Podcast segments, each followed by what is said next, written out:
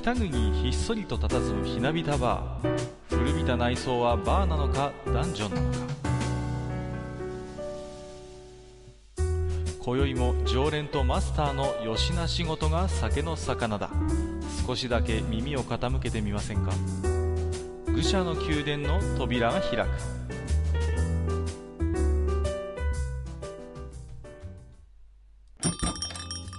ややマスター今日も来ましたよ。はいはい、いらっしゃいませ。なんかちょっと来るのが遅れたみたいですね。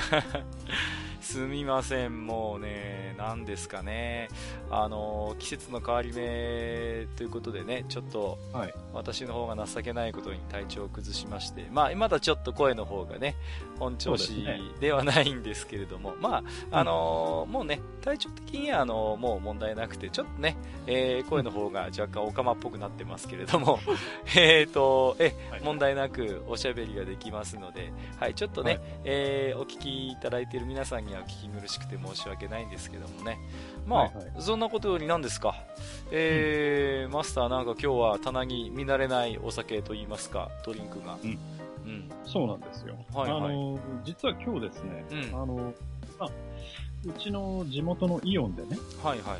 まあ、大九州フェアという大九州フェア。おー。九州のいろんな特産品を扱ってますよということで、はいはいはいはい。まあ、うちの嫁がね、えええー見たいということで行ってきたんですよ。はい。はい。で、まあ、例えばね、あの、皿うどんが売ってたりとか、ああ、おなじみのね。はい。ね、明太子が売ってたりとか、ああ、いいですね、定番のところえーそういうのがあってですうんうん。えーふと見たらですね、はい。えーその中にですね、はい。えーまあ、あの、僕ツイートでつぶやいてるので、見てる方はね、あの、見ていただけるかもしれないんですが、はい。えー長崎うん。カステイラサイダー。すごいのですね。これ、あの、まあ、これ両方ともね、前に話題うんにしてるうんんです。うん。記憶にありますよ。あの、やめのね、はいはいはいはい。抹茶コーラ。抹茶コーラ。これが売ってまして、はいはいはい。でも、見てしまったからには、見てしまったからには、これは、あの、ね、愚者級のね、あの、パーソナリティとしては買わないわけにいかんだろいやいやいやいや、うということ素で、晴らしい。ねパーソナリティの鏡ですね。そうなんですよ。で、買ってまいりましてね。今もしかして、そこの棚にあるの？ははいでと。りあえず、あの、僕の目の前にはですね、はいはいはいもうすでに蓋を開けた長崎カステイラサイダーが置いてありまし素晴らしい。て、でですね、あの、うん非常に小さいんですよ。あ、そうなんですか？はいはい。でね、あのー、えっ、と、オロナミン C というか、おーお5ミニ、そんなサイズなんですか、うんそんなサイズなんです。で、箱に入って2本入りで売ってたんですよね。はいはい。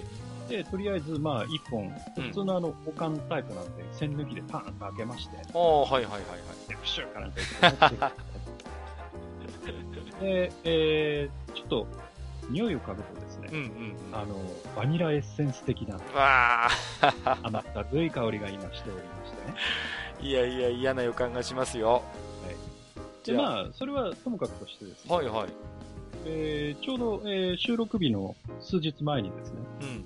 まあ、ちょっと世界的にと言いますか、宇宙的にと言いますか、はいはい。はい、ちょっとしたイベントがありましてね、いやー、ね、結構ニュースになりましたよね。はい。えーそれでまあ、あの、太陽フレアといううんね、うんうん、そうそうそう。あの、太陽の表面の爆発がドカンとありまして、はいはいはい。X クラスとかいう、えークラス分けで言うと非常に大きい爆発がありまして、ええで、その爆発によるね、うんえーまあ、放出された、えーまあ、電荷を帯びた粒々がね、うん。えー地球に向かって飛んでくるようんうんうん。と、まあ、飛んできたよということで、はいはいはまあ、ちょっとした騒ぎになってましてねでね北海道ではもしかしてオーロラが見れるんじゃないかい。うんうん、なんかね。話もあったんですが、はい。当日の晩、残念ながら僕らのところちょっと曇ってましてね。あー、空がね。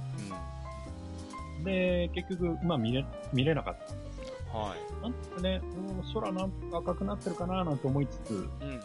まあなんともわからん話で。えーはいはい結局、まあ、あちこち天文台とかでも観測したみたいですが、いまいちパッとするようなうん。結果はなく、うんうんはいまあ、そういう意味ではね、ちょっと道内は空振りという感じだったんですうん。はいはいはいはい。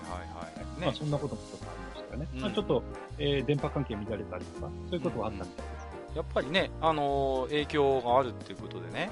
うん。まあ、なんていうんですかね、普段あまり宇宙みたいなものを意識して我々暮らし決しているわけじゃないけれどもいざね、こういうことがあるとやっぱりそういう天文的な事象とね我々の生活っていうのは決して無縁のものではないんだなっていうことをこう時たまね、はい、思い出させてくれるわけですけれども、はい、はい、うんうんうん、あれですか？え？ちなみにあのさっきのカステラのドリンクの話はどこ行ったんですか？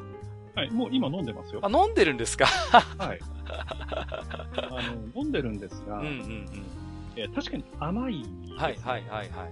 うん、で、あ、ちょっと確かにカステラっぽい、あの、なんていうんですか、カラメルっぽい。うん、ああ、ね、ちょっとこう砂糖を焦がしたようなね、うん。カラメルっぽい味がして、後味にそのカラメルっぽいのがちょっと残る。で、うん、サイダーとしてはそんなに炭酸はきつくない感じですね。うん、えー、あ、そうなんですね。えー、今飲んでますけど。はいはいはい。あれですか？残念ながら、あの、閣下のリアクションみたいな面白いことは起きません、はい、私のところに来るのは大体行列なんですよ、もう。うん、いや、そうですか。まあ、じゃあ、あれですか。愚者級的には、こう、まず通り認定には、えー、ならずと。そうですね。まあ、番付でいくとかなり下の方だと思いますね。そうですか。はい。はい、はい、あのー、甘いもの好きな人でしたら、美味しく飲める。普通に飲めちゃうから、美味しく飲めちゃうということじゃあもうね、重量クラスっていうところでしょうかね。そうですね。はいはい、はい、なるほど。はい。えっ、ー、と、まあ すいません。えっ、ー、と、うん、まあカステラの話もありましたけど、まあね、太陽フレアっていうことで、はい、まあ今、ちょっと宇宙絡みのニュースもありましたけれども、はい、今日はですね、あのーはい、まあ国産ロケット打ち上げと科学的チャレンジへの眼差しについて、まあちょっとね、大げさなタイトルつけてますけども、なんかちょっとアカデミックな感じ いや、あのー、たまにね、あのマスターのつぶやきなんかを見てますと、あの、はい、結構なロケット好きと言いますか、あのー、まあ、はいはい、宇宙好きと言いますかね。うん、うん、で、いろいろつぶやいていらっしゃるんですけど、正直ね、私、そっち関係は本当にあの明るくなくて、はい、いろいろね、あのー、マスターのつぶやきを見てても疑問に思うことなんかもあったりしたもんですからね。ああ、そうですか。はいはいはい。ですので、まあ、あの、いろいろとね、えー、私の素朴な疑問ということで、いろいろ今日はね、マスターに教えていただこうかななんて思ってましてね。あそうですか。はい。はい、えー、すみません。あのー、いろいろと今日はね、まあ、あの、うん、マスターのね、私もね、ちょうどね、ちょうどと言いますか、こんな声の状況なんでね、えー、ね、ちょっといろいろマスターに今日はいっぱいお仕事をしていただこうかなと えー、ということでね、本日もよろしくお願いいたします。はい、よろしくお願いします。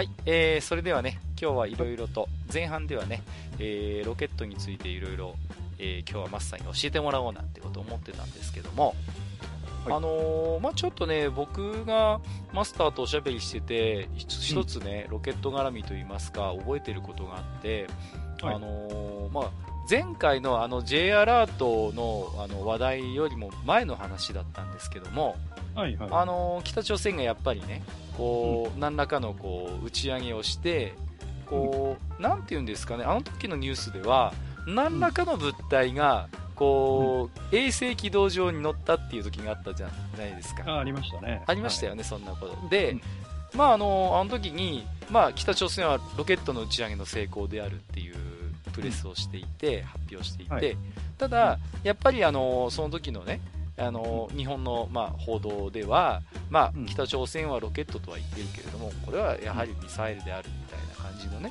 うん、そういうニュアンスの解説があったように記憶してるんですが、はいはい。うん、でその時にねマスターがいやいや、あのー、実はこれねロケットっていう言い方もできるんじゃないかみたいなことを前に言ってた気がするんですよ。してますね、うんうんうん。はい、なんで、あのーうん、その時もねちょっと親とは思ったんですけどそもそもね、じゃあ、あのロケットって何なんだと。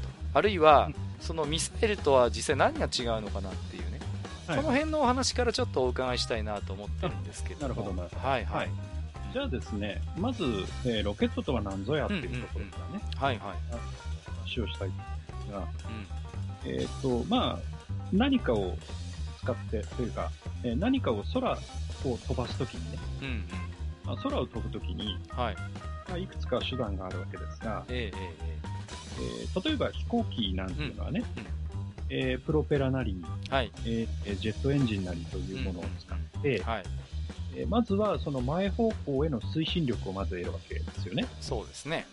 うん。で、あの、前、プロペラであれば前の空気をこう、うん、えー、プロペラで切って後ろに送って、えー、うん、その反作用で自分が前に行くと。はいはいはい。で、ジェットエンジンもまあ同じですよね。うん、で、えー、それプラス、えー、と羽、翼を使って、えー、翼にその空気を前から流すことで、はい、えー、揚力、つまり上に上がる力を得て、うん、えー、その2つの力で飛行機っていうのは飛ぶわけですよね。うんうん、これはね、なんかわかるんですよ。要は、ね、今マスターがおっしゃってました揚力っていうことで要は翼の上を流れる空気の速さと翼の下の空気の流れる速さの差ですよね、うん、まあ、そうです。それによって揚力が生まれて、まあまあ、空を飛んでいると。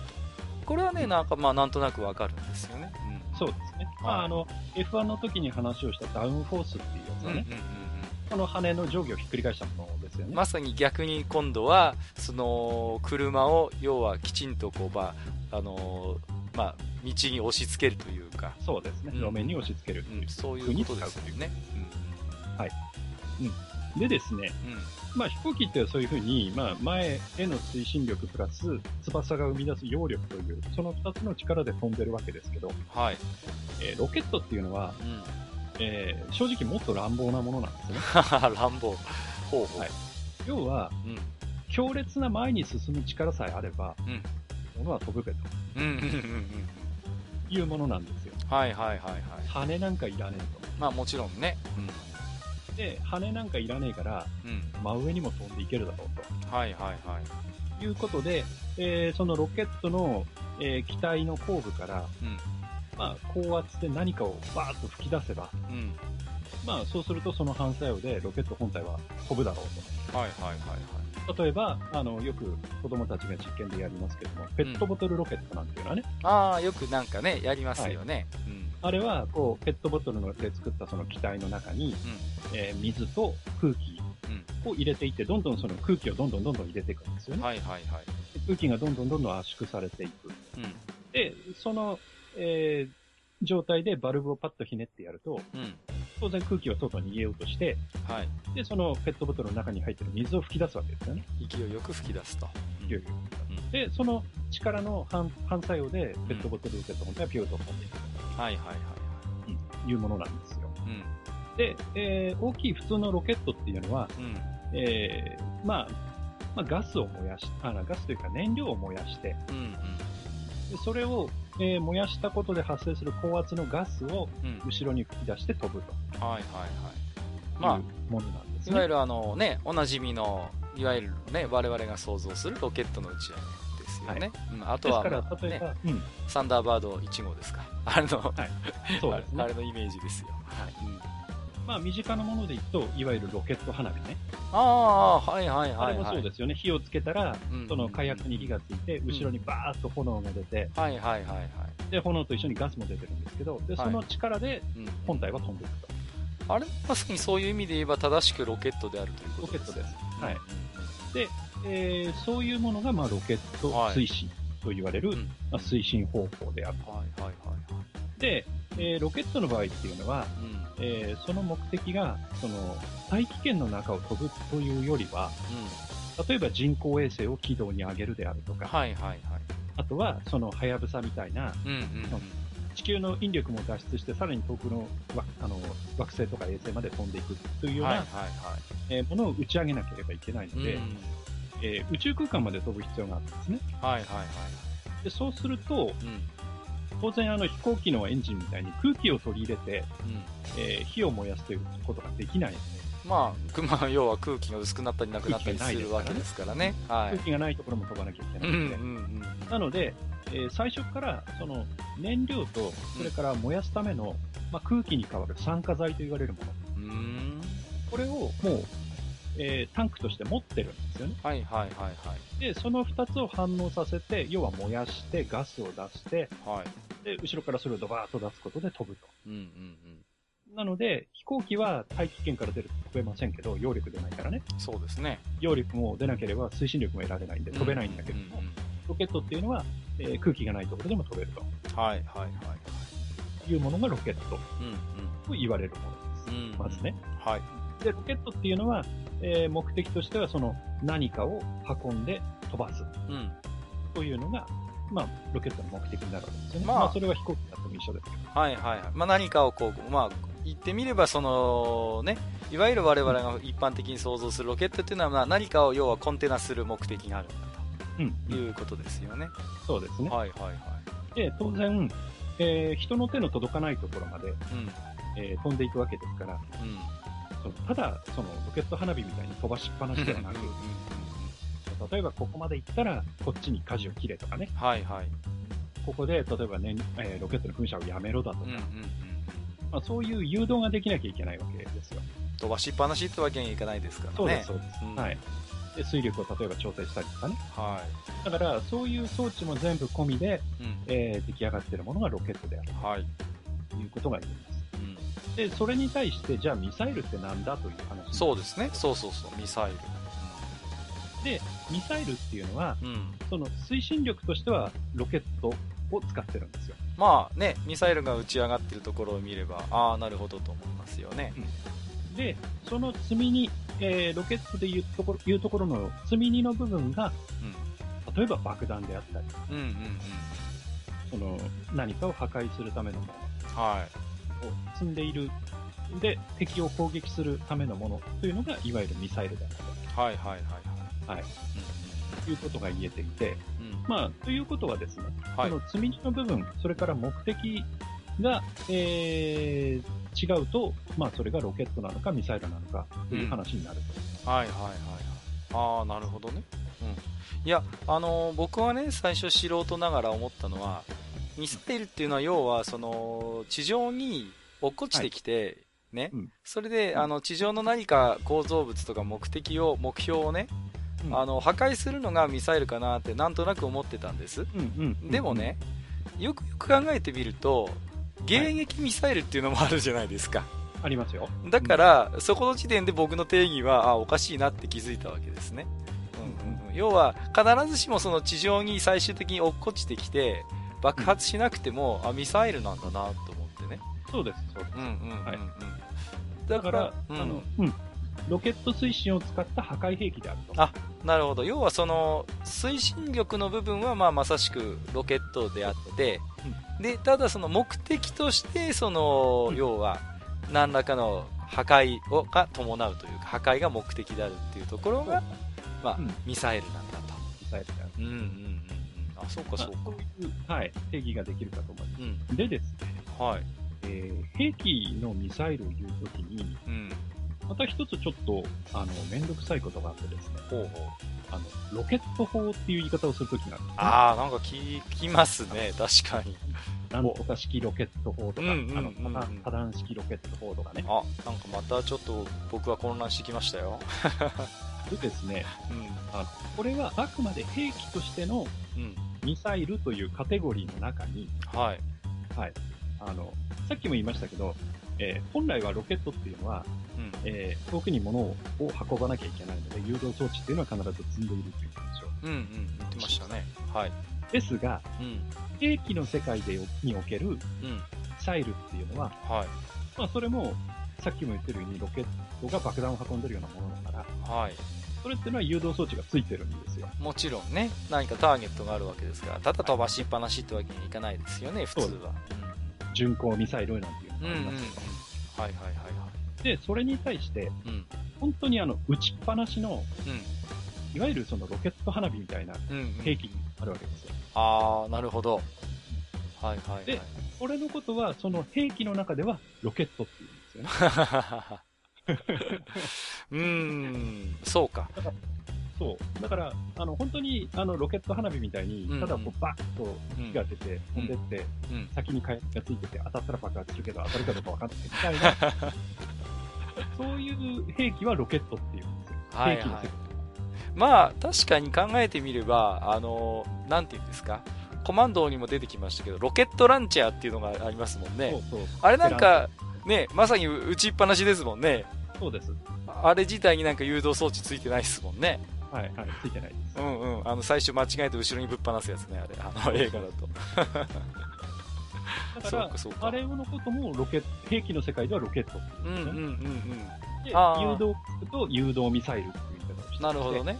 はいはいはい。ああ、そうか。だけど、宇宙に飛んでく荷物を運ぶやつは、またロケットっていうんですよね。うん。なるほど。うん。その辺がちょっと複雑なんですよ。まあ、兵器に限った場合、若干そのロケットとミサイルの定義というのが、まあ、若干ちょっとこう変わってくるといいますか、はいはい、そういうところがあるっていうことですよね。そうかそうか。はい。じゃあちょっと私の中ではなんとなくこう整理ができたんですけれども。大丈夫ですか？はい。うんうん、大丈夫ということにしておきます。で、あのー、まあね、国内のニュースに少し目を向けてみますとね、まあ、最近はトミーね、H2 ロケットのね、打ち上げっていうことで、まあ、よくニュースにもなりますしね。うんうんうん。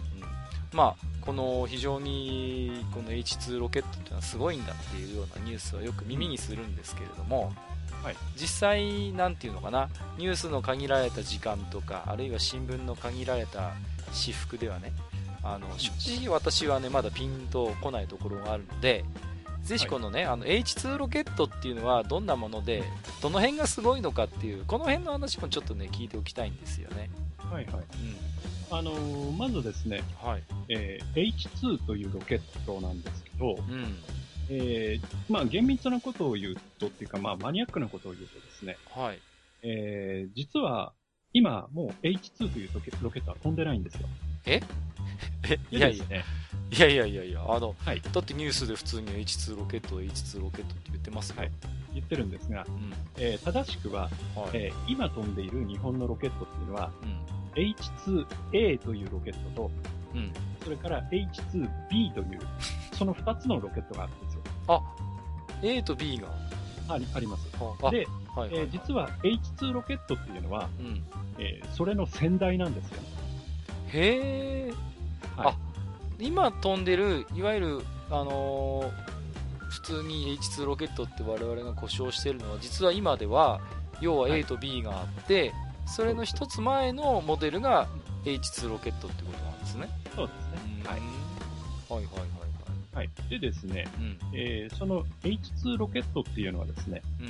えー、まあ日本もですね、うんえー、大型の、えー、液体燃料のロケットを持ちたいということで、はい、えー、初めてですね、うん、えー、日本国内の技術のみで、うん、作られた、うん、えー、大型の液体燃料ロケットと。ほう。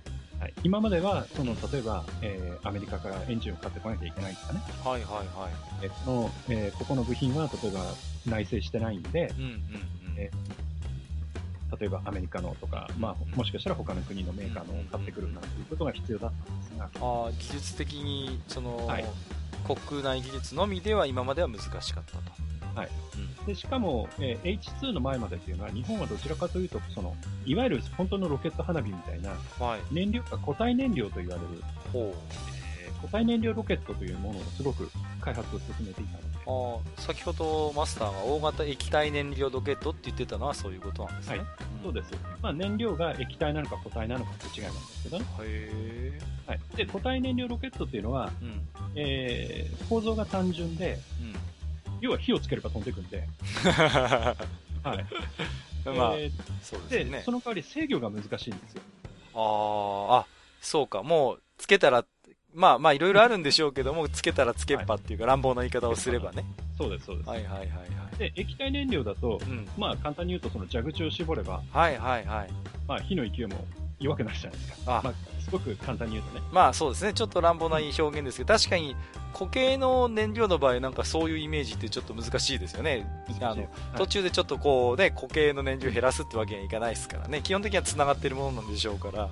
うん、はいまあ、そういうところで制御がしやすいということで、はいえー、あと、まあ、大型化に向いてるんですよね。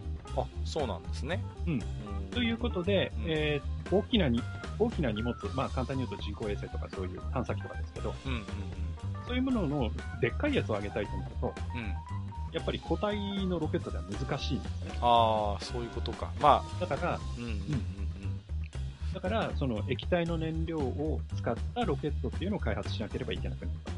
なるほど。要は、コンテナするものもより大型で複雑なものを打ち上げたいと、うん、そうなると当然、ロケットの方もそれに耐えうるだけの大型化が求められたと。はい、うん、そうですね。はい、で、まああの、えー、それこそ下町ロケットの世界じゃないですが、ありましたね。まあ、できればね、えー、その技術を全部日本国内で内製したいと。うんうんうん、はい。いうことがあって、えー、開発されたのが H2 ロケットである。はい。ということです。うん。はい。で、実はですね、この H2 っていうのはなかなかやっぱり生みの苦しみでですね。はい。えー、最初いろいろ苦しんだんですね。苦しんだと言いますと？はい。あの、失敗もあったんですよ、いろいろ。ああ、なるほど。うん、はい。で、えー、まあ、それをですね、まあ、ただ、一応、ものとしては出来上がったわけですよ。うんうん。H2 というロケットはね。はいはい。うん。で、えー、じゃあ、それを実際に実用化でバンバンバンバン飛ばそうってなった時に、じゃあ何が必要かっていうと、はい。まず確実に打ち上げられることが必要ですよね。まあ、やっぱりね、そこは何よりもね、大事ですよね。はい。ですから信頼性を高めなきゃいけない。はいはいはい。はい。それから、うん、えー、できることなら、うん、えー、信頼性を上げながら、うん、えー、コストを下げたいんですね。うん、難しいですね。はい。なかなか両立が難しい話ですけれども。はい。はい。で、そこで、うん、えー、その信頼性を高めながら、はい、えー、コストをできるだけ下げましょう。うん、ということで、うんえー、まあ、その H2 では、その技術の内製化っていうのにすごくこだわってやったんですが、はい、H2A では、A、そこはある程度ちょっと海外のものを使ってもいいじゃん。というところをちょっと割り切ってですね。あ、そうなんだ。はい、へえ。うんうんうん。で、その、まあ、海外の部品の方が安かったらそれ使ってもいいじゃんというような割り切りをしてですね。で、コストダウンと信頼性の向上というのを果たすと。へえ、いや、なんか H2 ロケットってほら、なんかイコール、なんかね、国産ロケットみたいな、ちょっとね、うん、なんかそういう標榜のされ方もしてますけど、実際その H2A ってやつは、あのー、いろいろコストを睨みながら、あれなんですね、海外の部品も使っているってことなんですね。はい。実は。そうなんです。へえ。これっていうのは、うん、なんかその、えー、せっかくその H2 で持ってたね、うんうんうん、その崇高な理念みたいなものを、はい、その全部国内の技術全部任せするんだっていうものをちょっと、あの方向転換しちゃったっていうような感じにも受けるんですけど、はい、でも、うん、その全部の技術を持ってるからこそ、うんうん、海外の部品も、あ、これはいい部品だねとか。ああ、そうか、そうか。うん。うん。あとは、その、例えば価格交渉とかをする面でも、うん、ちょっとそれ高すぎないとかって言えるんですなるほど。実際一回作ってるから、いろいろ仕組みというか仕掛けも分かってくると。はい。ああ、そういう意味で言えば、国内技術のみで作った先代の H2 ロケットっていうのも、決して無駄では、まあ、もちろんね、あれでしょうけども、いろんな効果というか、効能はあったわけですね。うん。だって、ね、海外メーカーが高いこと言ってきたら、いや、じゃあいいよ、自分たちで作るからって言えるわけだ、うん、そういう強みもあるわけですもんね。はい。だから、足元見られないんですよ。ああ、そうか。まあ、ラン、なんていうの、すごい、ヤンキーっぽい言い方しますけど、H2 ロケットが1回ちゃんと実用化できたことで、あんまり舐められなくなったっていうか、そうですね。そういうところはあるわけだ。あはい。なんかそれすごいよくわかる。はい。で、えー、そういうことで、えー、まあ、完成させて、今実際に運用されているのが H2A である。A。はい。で、もう一つ僕 B があるって言いましたけど、言ってましたね。えー、B っていうのはですね、H2B っていうのは、うん、まあ、えっ、ー、と、なんて言ったらいいかな、その H2A の進化型というかですね、ほう。えー、まあ、H2A もですね、あの、国際的に見ればそこそこ大きなロケットで、うんえー、そこそこ大きな荷物っていうのを、まあ、宇宙空間まで運ぶことできるんですけど、はいはいはい、もっと重たいものを運びたいよね。ってなってきたんですよね。うんうんうん、で、その時に H2A だとちょっと力が足りないと。はい。うん、いうことで、えー、H2A の、まあ、要はその荷物を運ぶ能力っていうのをちょっと上げたもの。うん。まあ、一番、えー、構造上の違いっていうのは、うん、えー、1段目、一番最初にあの地上から打ち上げるときにバーンと火をつけて、はい、火を出して飛んでいくところのエンジンなんですけど、うん、それが H2A 単発なんですね。ほう。1個しかないんですよ、エンジンが。はい。なんですけど、H2B はそれが2発になってるんですよ。ああ、なるほど。はい。エンジンが2個ついていると。うんうんうんうん。まあ、イコールね、あのー、積み荷が2倍運べるってことではないんですが。もちろんね。うん。うん。まあ、そういうことではないんですけれども、まあ、H2A よりは、えー、多少、えー、大きな荷物も運べますよという形になっているのが H2B であると。はい、ということですね。この、あれですか、H2B っていうのも実際もう打ち上げとかはしてるんですか？はい。あの、聞いたことあると思うんですが、はい。コウノトリっていう、うんうんうん。あの、宇宙ステーションに、あの、はい、いろんな資材を運ぶ、うん。なんていうか、貨物船があるんですけど。はいはい、ありますね。はい。これは H2B で打ち上げられてますね。はあ、なるほど。あれはやっぱりこう、ものすごくいろんな、たくさんの荷物を、うんうん、あの、宇宙ステーションに運ばなきゃいけないので、積み荷がやっぱり重たいんですよね。はいはいはい。宇宙船自体が大きいので、はいはいはい、貨物船か。船自体が大きいので。うん、そうか。あ、はい。じゃあ実際には H2A も B も、まあ、はい、もうすでに活躍をしていると。はい、使われてます。はい。はい。でですね、この H2A というのがすごいところがですね、はい。えー、今まで、うん、えー、つい、つい、えー、先月かな、うん、えー、までに、うん、H2A の初代からですね、実はもう35号機まで。あ、はい、もうそんなに打ち上がってるんだ。へえ。はい。で、最後に打ち上がった35号機が、うん、えー、今年の8月19日ですから、先月ですね。はいはいはいはい。はい、先月これあの、導きという、うんうん、あの、エセを運んでるんですけど。これも随分ニュースになりましたね。はい。で、これが35号機で、まあ、35回打ち上げをやってるんですが、うん、えー、失敗、失敗したのは、うん、えー、6回目の1回だけと。えー、から成功率は97%を超えます。これって、いや、私もロケットのこと詳しくないですけど、これ、はい、ものすごい高い成功率なんじゃないですか？いや、高いと思いますよ。うん、あの、アメリカでも、うん、えー、ロシアでも最近結構ロケットの打ち上げとか失敗したりしてるんで。そうですよね。割と最近でもありますよね、失敗って。あります、あります。うんうんうんで特にロシアは、うん、あの、今ね、その、人を実際に宇宙ステーションに運ぶのは、今、アメリカのスペースシャトルがなくなってしまったので、そうですね。えー、ロシアだけが、その、えー、人を運べる能力のあるロケットを持ってるんですが、うん、その ロシアのロケットが結構失敗してるんで。怖いな。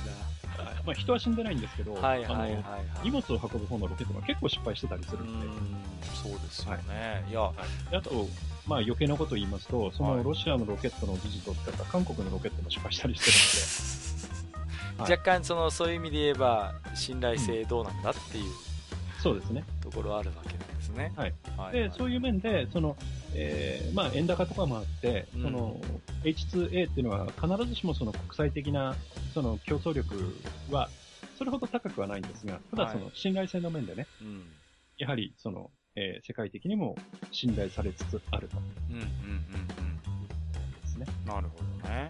あのー、先ほどね、その、はい、あれですよね、まあ、導きっていう話もありましたけれども、はい。うんうんうんあのー、このね、その先日のね、打ち上げ成功した、じゃあ、導きっていうのは、なんかまあ、GPS の衛星なんだよなんていうことはね、簡単にニュースでも触れられてましたけども、はい、実際これはこうどういう人工衛星なのかもう少し詳しく知りたいんですけども。あ、はいはいはい。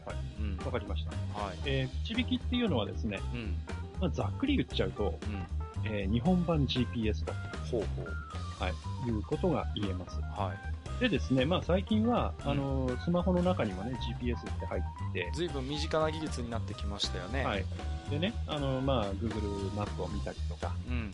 まあそういうことでね、今自分がどこの位置にいるとか、うん、まあそういうことをよく使ってますけど、はい。あれっていうのは、その、いわゆる、えー、GPS というアメリカの、えー、元は軍事的な衛星、うん、軍事衛星なんですが。これは有名な話ですよね、GPS のね。はい。はい、はい。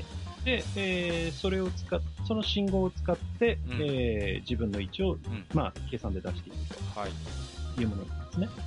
うん、えー、グローバルポジショニングシステムかな、うん、なんかそんな名前だったと思う。んですけど、はい、でですね、えー、GPS っていうのは、その、その GPS の衛星がたくさん上がっていて、で、その衛星が今どこにあるっていうのは、まあ、えー、軌道っていうのは出てるんで、はい。えー、時間さえ分かれば、うんえー、その衛星が地球上の軌道のどこを回ってるか全部分かってるわけですよね。はい。で、その時間に、えー、その衛星から電波が常に出ていて、その電波が、電波を自分が受信したときに、うん、その、要は衛星が電波を発した時間っていうのはもう分かってるわけです。はい。スケジュールでね。うん、で、それに対して自分のところにその電波が届いた時間っていうのは、はい。電波もこう、一瞬で届くわけではないので、うん、ごくわずかな時間差ができるんですね。はい。うん。で、その時間差によって、うん。えー、電波の進むスピードっていうのは分かってますから。はいはいはいはい。計算だから、その、はい、えその衛星と自分の距離っていうのが出るわけです。はいはいはいはい。で、その衛星との距離というのを、うん、え複数の衛星で距離を測ることで、なんだっけ？なんか昔習ったぞ、学校で。三角、はい、三角測量、ね、測量ですね。はい。で、そういう方法を使って、えー、地球上のどの位置に自分がいるということを計算で求めることなんですけど、うん、はいはい。うん、これがまあ GPS の、えー、まあ簡単な、えー、考え方なんですが。でもね、マスター、うん、あのまあ、そうやって、その、2個ね、その、衛星がちょうどあればね、もちろん三角測量できますけど、はい、例えばね、あの地球の裏側にあったらだってダメじゃないですか。はい、これ、これ例えばね、あの、タイミングによっては、1個しか今、電波発信できないよみたいな、そういうタイミングってないんですか？はい。それでですね、うん、えー、そういうことがないように、うん、アメリカではその GPS の衛星っていうのを、うん、えっ、ー、と、何個だっけな、全部で20何個だったら30何個打ち上げてるんですよ。そんなに打ち上がってんの？あるんですよ。はい、えー、で、常に、その3個、4個、はいはいはい、5個とかっていう数が、はい、その常に要は自分の頭の上にいると。うん、あもうど24時間365日、はいはい、必ず複数のそういう GPS 衛星があるんだと。はい、あるんです。という状況を作ってはいるんですが、うん、なんですが、はい、GPS っていうのはさっきも言ったように、うん、アメリカの衛星なんですよ。うん。うん、ということは、必ずしも、日本にとって、都合のいいところを飛んでるとは限らないんですよ。まあ、当然ですよね。アメリカが、要はアメリカのために作ってるわけですもんね。要は、その、日本は、その、アメリカのその衛星をお借りしてるっていう状況なわけですよね。はいそうです。要はちょっとすいませんちょっと使わせてもらっていいですかね？みたいな感じで。うんそうそうそう。うんうんうんうん。はい。そうかだから、うん、その必ずしもえー、日本にとって都合のいいところに常に、うん、日本のね、その上空に常に衛星がいるというわけではないんです。よ。はいはい。まあ当たり前ですよね、それは。はい。だから、その日本国内での、うん、えー、GPS というものの、うん、えー、使い勝手を良くしよう。まあ簡単に言うと精度を上げたいってなった時に、はい。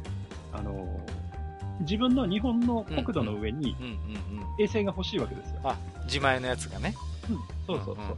で、それをさすがにアメリカに日本のためにあげてよって言えないの もちろんね。それはね。うん。うん、だから、じゃあ自分たちで、その、うん、えー、GPS、アメリカの GPS を保管するという形にはなるけれども、うん。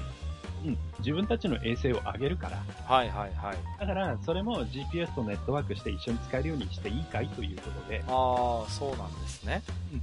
ということで、うんうん、えー、日本の上空に長くとどまれる軌道、はい、うんうん、まあ、これのことを準天頂軌道と言うんですが、はい、かっこいいな、はいえー、そういう軌道に、えー、実際に導きっていうのは投入されていて、はい、で、えー、要は常に、まあ、天頂ですから、うんうん、もうてっぺんですよね。はいはいはい。一番、一番日本にとって都合のいい場所に、要は、はい、あ,、はい、あるようにということですよね。そうですね。はい。で、えっ、と、まあ、えー、人工衛星の軌道の関係で、うん、その、1台の、えー、衛星が常に日本の上空にいるということは不可能なので。はい、そうですよね、もちろんね。さっき僕が言ったように、裏側にいる時だって当然あるわけだから。はい、はい。ぐるぐる回ってるわけですから。うん、で、えー、そうなると、まあ何機か上げてね、うん、で、交代交代で、えー、常に頭の上に、その交代で上げてるやつのどれかはいるという状況を作りたいので、はいはいはいはい。はい。まあ、バックアップも含めて、えー、4機、ほう、えー、全部で上げることにしていると。はいはいはいはい。はい、この前、その、打ち上げに成功したやつは、何機目なんですか、うん、えっ、ー、と、3号機ですね。あ、あれが3号機なんですね。はい。うん、うん、だからもう1機上がるということですね。予定ではもう1機上がるであろうということで。はい、ほう。なんかでもニュースによるとね、あの、はい、今回の導きが実際に運用されると、非常にその、精度が上がるんだみたいなことを言ってましたけれども。うん、そうですね、うん、はい。あの、センチメートルの精度が出てくる。いやこれすごいですよね。だって、はい、もうね、まあ、今のそのね GPS 機能、まあ、スマホのやつでも、まあ、結構な精度といいますかねそれですら、はい、うんすごいなと思うんだけれどももうそんうん、そんなレベルじゃなくなってもっともっと本当に高精細高精度な、えー、測量ができると、はい。えー、まあねあのカーナビとかで、うん。えー、使う分には、うん。例えばその道路を走っていて反対車線にいなきゃ、うんうんうん、まあいいわけですから、そうですね。まあメートル単位でね、うん、えー、精度が出てればいいんですが、うん、えこれがこと、うん、その例えば測量するであるとか、あまさにね、はい、そういうことになってくると、やっぱりセンチとか、うんうん、まあ贅沢言えばミリとか、まあね、そういう精度が欲しいわけですよ。場合によってはね、確かに。だから、そういう測量、今もう測量っていうのは、うん、あの、まあ皆さんね、道路なんかの工事をやっていて、測量屋さんがあの、ほっこ持って立ってる人と、そうそうそう。なんかこう、覗いてる人。みたいなのを覗いてる人っているんですが、よく見ますよ。はい。で、今はそれが様変わりしていて、はい。丸い、なんかお皿みたいなのを、ほっこの先につけたのを持ってる人がいるだけっていう風になってきてるんですよ。へえ、そうなんですか。はい。それが GPS なんですよね。へえ。で、GPS でその緯度経度を出して、測量するっていうのに今どんどん変わってます。あ、そうなんだ。いやー、ちゃんと注意して見てないから気づいてないだけなのかな。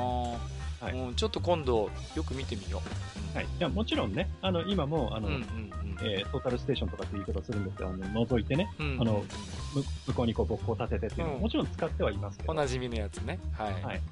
うん、ただ、例えばその、ああいうのってこう基準点っていうのがあって、そこからこう角度がどれだけ、距離がどれだけっていう測り方をするのが普通なんですけど、はいはい、山の中とかだと基準点って遠いので、そうですよね。それをどんどんどんどん測っていくのって結構大変だし誤差にもなるので。うん、だって間に障害物があったら覗けないですもんね。そうなんです。そうなん。はい。なので GPS を1本持ってってアンテナをバンと立てて、もうそこで測っちゃうっていうことが GPS だとできるので。じゃあ今後はどんどんそういう方法にとって変わっていくんでしょうね。はいもう、あの測量屋さんで、うん、えー、GPS の測量機器を持っていないとか、もう時代遅れっていうところまで来てます。おおそうなんだ。はい、この、はい、なんていうんですかね、未来感。すごいな。うん、はい。うん、そうなんだ。まあ、あとですね、うん、まあ、あのまあ、導きもそうなんですが、はい。これはね、例えば、まあ、飲み屋さんとかに行って、うん、まあ、あの、お姉ちゃんとかに、まあ、なんかの話をするときにですね、あの、この人を物知ってるっていうふうにね、ちょっと思われたいなんていう人にはですね。お、なんか一ネタある。ちょっと、はい、いい情報なんですが、うん、えー、特に測量とかの世界では、うん、もう今 GPS という言い方しないんですよ。え、そうなんですか？はい。散々ここまで GPS、GPS と言ってまい GPS って言ってますけど。言ってまいりましたが。はい。あの、実際、まあさっきも言ってますけど、GPS っていうのはアメリカの即位のシステムなんですよね。そうか。じゃあ、基本的に、なんだ、その GPS 的なって、まあそういう言い方ちょっとマスターしているの僕気づいちゃいましたけれども、基本的にでそのアメリカが運用しているものが、まあ、正しく GPS であって、はい、これ、まあ、要はあのグローバルスタンダードな用語ではもうないということなんです、ね。はいはい。じゃあマスターこれなん、なんて言うんですか？はい。それでですね、はい。まあ、あの、アメリカのものが GPS という言い方をしましたけれども、うん。えー、実はロシアも同じようなシステムを今持ってましてね。はいはいはい。当然アメリカのやってることをロシアは見て見ぬふうにできませんから。もちろんだってね、はい、これ軍事的な意味合いも非常に強いですからね。はい。はい。うん、というわけで、えー、ロシアの同じような衛星測位システムっていうのは、はい。えー、グロナスと言います。ほう。はい。あの、カー用品屋さんとかで、うん、あの、例えば、レーダーであるとか GPS とかあの、そういうのを見たことある人は、あの、グロナスも信号使えますみたいなね、最近はパッケージに書いたやつが、あるかもしれません。あ、なるほど。ほうほうはい。あとですね、うん、えー、ヨーロッパでは、うん、えー、ガリレオと言われる。へー、ガリレオ。ちょっとなんかセンス感じますね。はいあとですね、はい、今非常に、えー、精力的に測位システムを整備しているのが中国。ああ、なんかわかる気がしますね。はい。で、中国は、えっ、ー、と、確かですね、北斗、漢字で書くと北斗。はい。で、えー、なんて読むんでしょうかね。ベイ、ベイドゥって読むんですかね。向こうではね。はい。えー、そういう測位システムを持ってます。まあ、ちょっと悔しいけど、北斗。うん、これもなかなか言えて妙なネーミングですね。はい。でですね、えー、こういう、えー、衛星による、えー、測位、あの、自分の位置を測る、えー、測位ですね。うん、えー、このシステムのことをですね、今では、はい。うん、えー、GPS というとアメリカのことしか指さないので、はい、今では、うん、えー、GNSS という言い方をします。ほう。GNSS これが要は、はい、さっきマスターが説明してくれた GPS とかグロナスとか、はい、そういうもの全部ひっくるめてこのシステムのことを GNSS と、お、はい、これは覚えておくと皆さんちょっと、ここの人この知ってる人だなって思われるかもしれない、はい、でこの GNSS っていうのは、うん、えー、グローバルナビゲーションサテライトシステムはいはいはいで GNSS GNSS おはいで、えー、最近のいわゆるその GPS という機材なんですが、うん、えー、まあ大体 GPS、グロナス、ガリレオあたりは使えるようになってきている。へそうなんだ。はい。で、もちろんそれに、えー、日本国内の機器であれば、えー、導き、順天長システムですね。うん。はい。えー、こちらも一緒に使えるように今はなってきていると。すごいですね。どんどんどんどん、はい、うん、なんていうんですか、カーナミレベルのものであっても精度が上がっていくと。はい。うん、そうか。はい、いやいやいや。いろいろとね、導きについても教えていただきましたけれども、はい、すいません、ちょっとあの、話が飛ぶようなんですけどね。うん、まあ、いろいろと今、あの、導きの、ね、国内の衛星の話もしましたけれども、たまにね、はい、この、他に衛星絡みのニュース、人工衛星絡みのニュースで言うと、うん、あの、ボイジャーってあるじゃないですか。ありましたね。ね。はい、あの、で、なんか、今年が実はね、ボイジャーが打ち上げられて40周年だなんていうね。そうなんですよ。そんなニュースも見て、はい、いやー、うん、私なんかは本当にほぼ同い年と言いますかはいはい。うん、ちょっと個人的にはシンパシーも持ってたりするんですけど、うん、で、あのー、なんていうんですかね。で、なんていうんです、どんどんどんどんこう、まあ、地球から遠ざかっててね。はい。で、今でも、なんかその、なんていうんですかね、運用というか、されてるなっていうね、ニュースをちらほら見かけるんですけど、はい。うんうんうん。これって本当にまだ、働い、お仕事してるんですか？この人工衛星、ボイジャー。はい。してますね。はい。へえ。ボイっていうのは、うんうん、えー、打ち上げがですね、まあ1号2号ってあるんですけども、はい。あの、この、この頃っていうのは、要はあの、機械が壊れた時のために、えー、常に2台で上げるという、うん。えー、体制をとってましてね、NASA が。はいはいはい。で、しかもどういうわけか2号先に打ち上げてるんですよね。そうなんですか。へえ、で、2号が打ち上がったのが、うん、えー、今から40年前の1977年8月20日。あら、本当に最近の話だ。はい。で、えー、1号がそれに遅れること、えー、15日ほど遅れてまして、はい、2週間ほど遅れてまして、うん、えー、1977年の9月の5日に打ち上がった。えー、じゃあ本当にごくごく最近40周年だった、うん、40周年だったんですよ。えー、うん、で、えー、実はこのボイジャーっていうのは、うん。えー、最初からその太陽系からさらに遠いところまで飛んでいくということうんえー、最初からその想定されていて、うんうんうん、であの例えば日本で日本で話題になったあの、えー、はやぶさとかね、はいはいはい、ああいうのっていうのはあの太陽電池っていうのを積んでいて、うん、太陽の光を受けて発電して、その電気を使って、まあいろいろ探査をしたり、はい、まあ推進力だったりとか、そういうことをやってるんですけど、うんえー、太陽系から遠ざかっていくということは、太陽の光を受けられなくなっちゃうんですよね。どんどんどんどん遠ざかっていくわけですからね。だからどんどんどんどん太陽電池だと電気が作れなくなっちゃうということで、うんうんうんうん、最初から太陽電池ではなくて、うん、原子力電池という。なんかすごい言葉出てきたな。はい。あの、そういう電池を最初から積んでいてですね。ほう。あの、要はですね、あの、うん、えっ、ー、と、これなんだっけトニウムだったかな。なんかその放射性物質を積んでいて、うん、で、あの、まあ、あの、原発の事故があったんで、皆さんお分かりだと思うんですが、はい。放射性物質って、崩壊熱っていう熱を出すんですよね。黙ってて、うん、そうですね。黙ってて熱を出すんですよ。うんうん、で、その熱を使った発電ができるっていう、えー、電池を積んでいて、うん、で、えー、そのえー、プルトニウムの崩壊による熱で電気を作っているので。ものすごい長持ちするんだ。長持ちするんですよ。はいはいはいはい。で、今のところまだその電源っていうのが元気で、うん、まだ使えていると。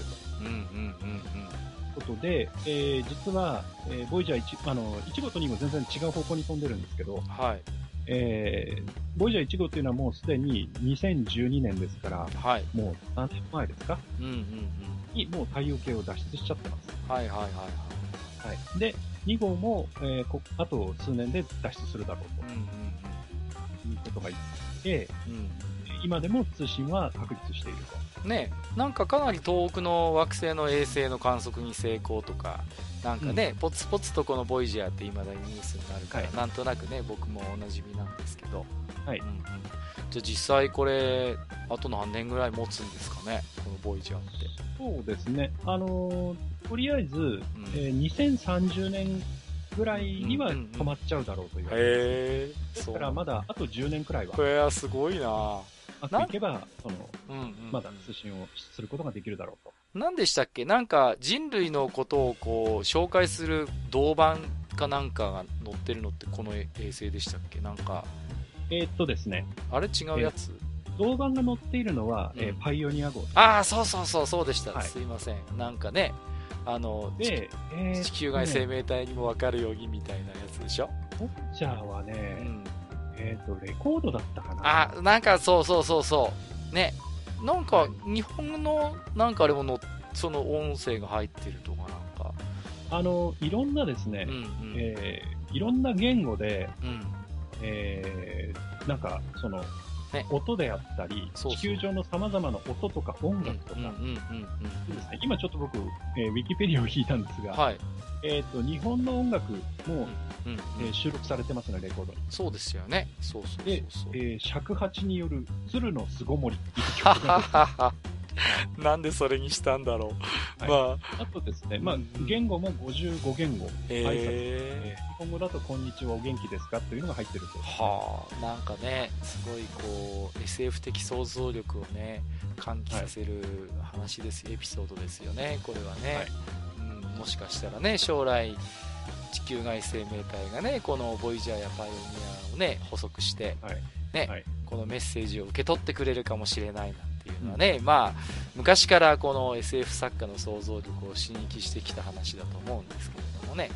うん、でも実際これが現実の話に、ね、なってるわけだから、いや、はい、うん、えーとまあ、ちょっと時間もね時間なんで本当もいろいろじっくり聞きたい話ばかりなんですけども、はい、えーとまあね、導きの話を先ほどしましたけれどもそれよりちょっと前に人工衛星絡みでフィーバーになってたのは、えー、うん、映画にもなりましたけれどもはやぶさがね、えーはい、帰ってきたっていうことでね、うん、うんうんうん。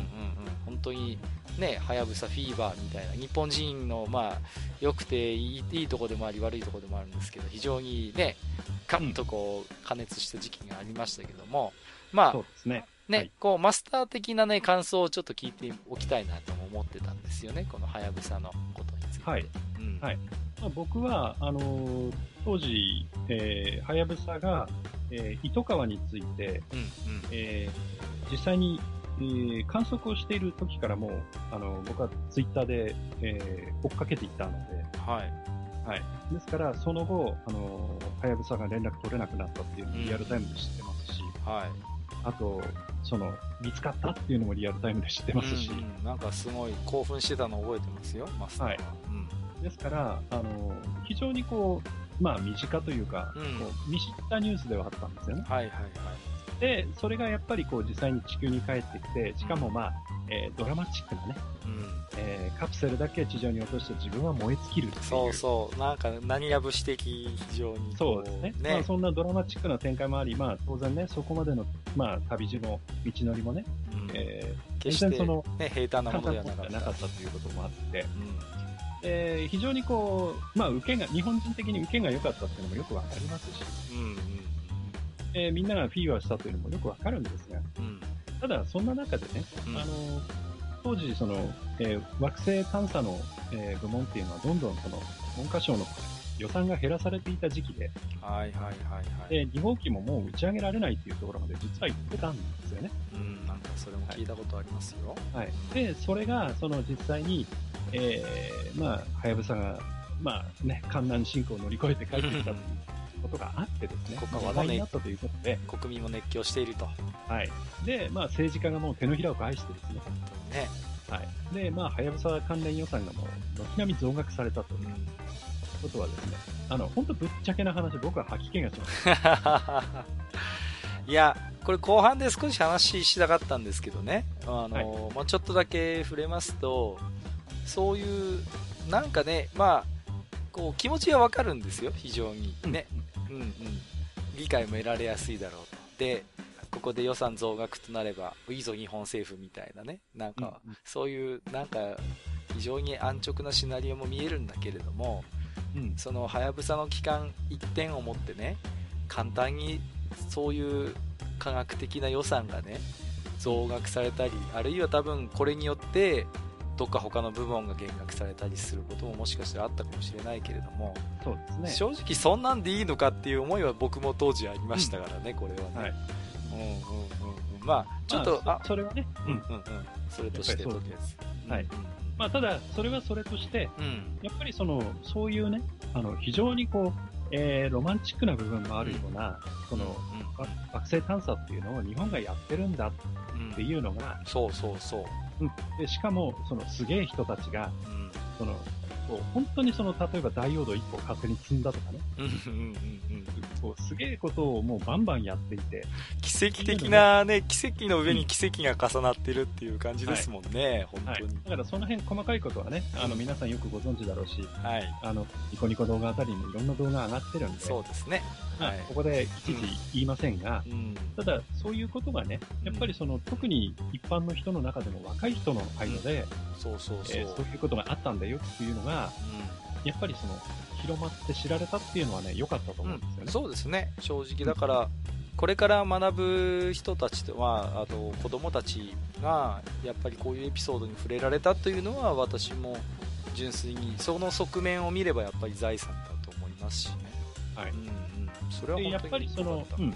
で、それもあるし、やっぱりその、えー、いろんな困難をね、乗り越えて、最終的には、その、まあ、フルサクセスと言ってもいいような、うん、えー、結果を残したということで、うんうんうん、そうですね。だからそういうその、えー、まあね、あの、富安さんの話じゃないですが、はい。あの、何かのプロジェクトを率いて、こう、物事を進めていくときに、うん、えー、どういうことが大事なんだとか、うん、えー、どういう姿勢が必要なんだとかっていう面を、まあ、学ぶにはね、非常にいい教材になるんだろうな。そうですね。本当に、なんていうんですこれ以上ないケーススタディにはなってるわけですからね。はい。うん、はい。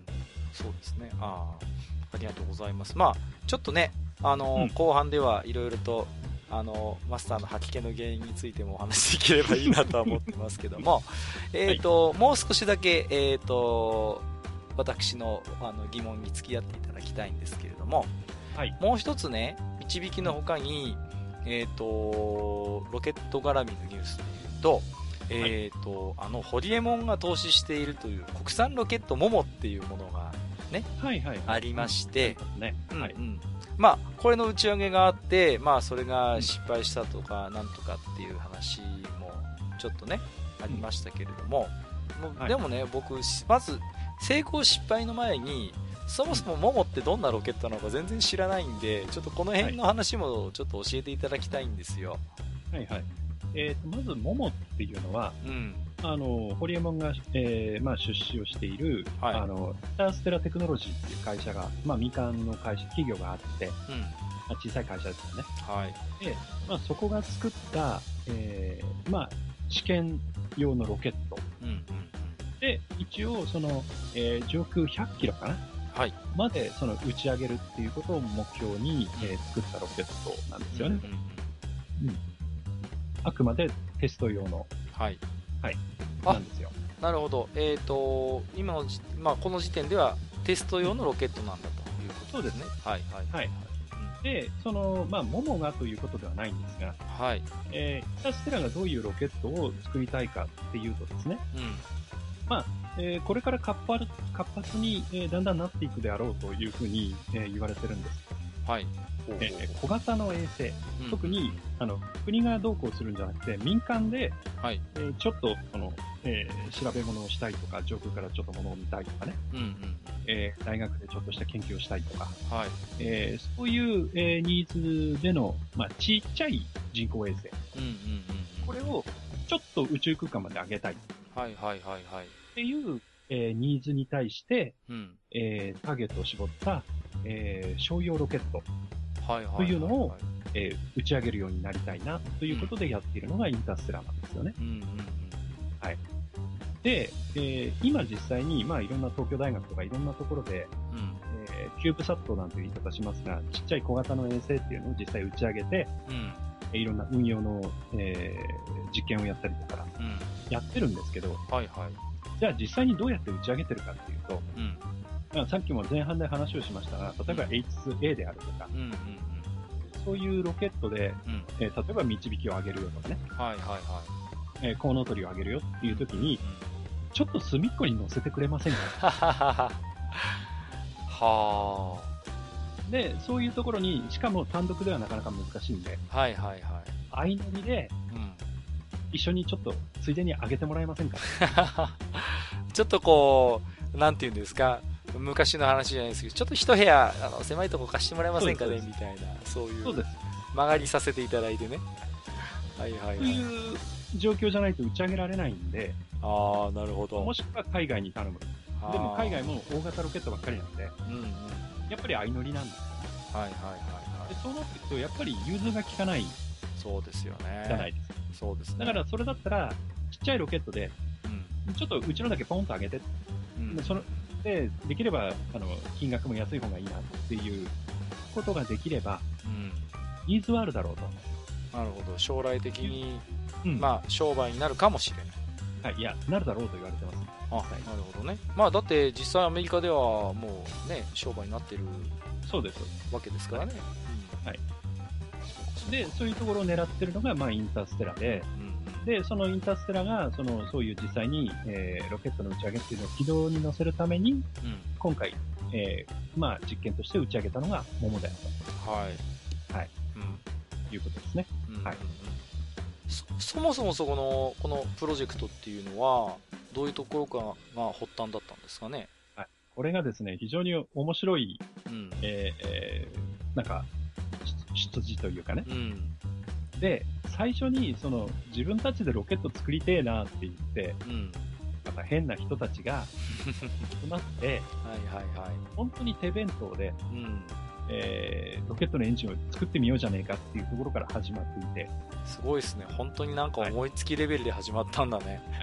はい、で、それを始めたのが、はい、えー、まあ、有名なところでいくと漫画家の、うん、えー、浅利義藤さん。ああ、もうね、ロケット大好き。ね。はい。はい。はい、あとはですね、あの SF 作家の笹本雄一さん。ああ、そうなんだ。えー、猛烈パイレーツとかの人ですね。はい、ミニスカ宇宙海賊、その辺の方々が集まって、うんうんうんえー、それこそあさりさんの自宅の、うん、えー、台所で始めたと思います。はい、ええー、それが、まあ、いろいろ紆余曲折があって、桃になってんの？ルーツとして。ええーはいで、その辺はですね、実は本が出ていて。はいはいはい。はい。で、えっ、ー、と、宇宙へ行きたくて液体燃料ロケットを DIY してみた。なんかあの、ニコニコ動画のね、動画のタイトルみたいな。DIY ってそんなに、はい、週末のお父さんじゃないんだから。はい。そういう本が出てます。すごいですね。あと確か漫画もあったはずですね。うん、なんかちょっとき、はい、言われてみれば記憶の片隅にありますよ、これは。はい。はあ、まあ、そうもあってですね、あの、実際にこの間、桃の打ち上げがあったんですけど、はいはいはい、はい。その時の、あの、プレス対応が笹本さんだった へえ、そうなんだ。はい、いやいやいやいや。あれですね、なんかそう考えると、極めて日本的ですよね。なんかこう、そう、ねはい、そういうね、あの、クリエイターの人たちの思いつきみたいな部分が、だんだん本気になってきて、はいまあ、そこにちょっとこう一癖も二癖もある人がこう集まってきて実際にここまで来たわけですからね、まあ、非常に面白いし日本的だなって感想を僕は持つんですけれども、はい、さてさて、えーと、そんなももの、まあ、今回のニュースというかは打ち上げ失敗っていう、まあ、ヤフーニュースなんかでも出ましたけれども、まあ、実際まあ、このももの打ち上げっていうのは今回失敗という認識でそれはそれでいいんでしょうかね？はい。それはあの構わないと思うんですけど、うん。えー、そもそも、まあ、はい、今回のそのももの打ち上げっていうのが、うん。えー、実際に衛星を軌道に上げるということを目的にはしてなかったんですよね。あそうなんですね。はいはいはい。うん、で、とりあえず、うん、その上空100キロまで行きたいと。はい、ああ、さっきも言ってましたね。はいはいはい、はい、うん、上空100キロまで行きたいということで打ち上げたんですが、うん、実際には100キロまで届かなかったんで、ああ、そうなんだ。うん。で、途中、おそらく途中、その、えー、マックスって言い方をするんですけど、はい、その、えー、どんどん加速していって、うん、えー、それが、まあ、空気抵抗を受けますよね。うん、で、その、えー、まあ、どんどん上に上がっていくと、だんだん空気抵抗、今度薄くなってくるんだけど、はい。えー、その加速と空気抵抗が一番その機体にかかる部分、地点っていうのがあるんですよ。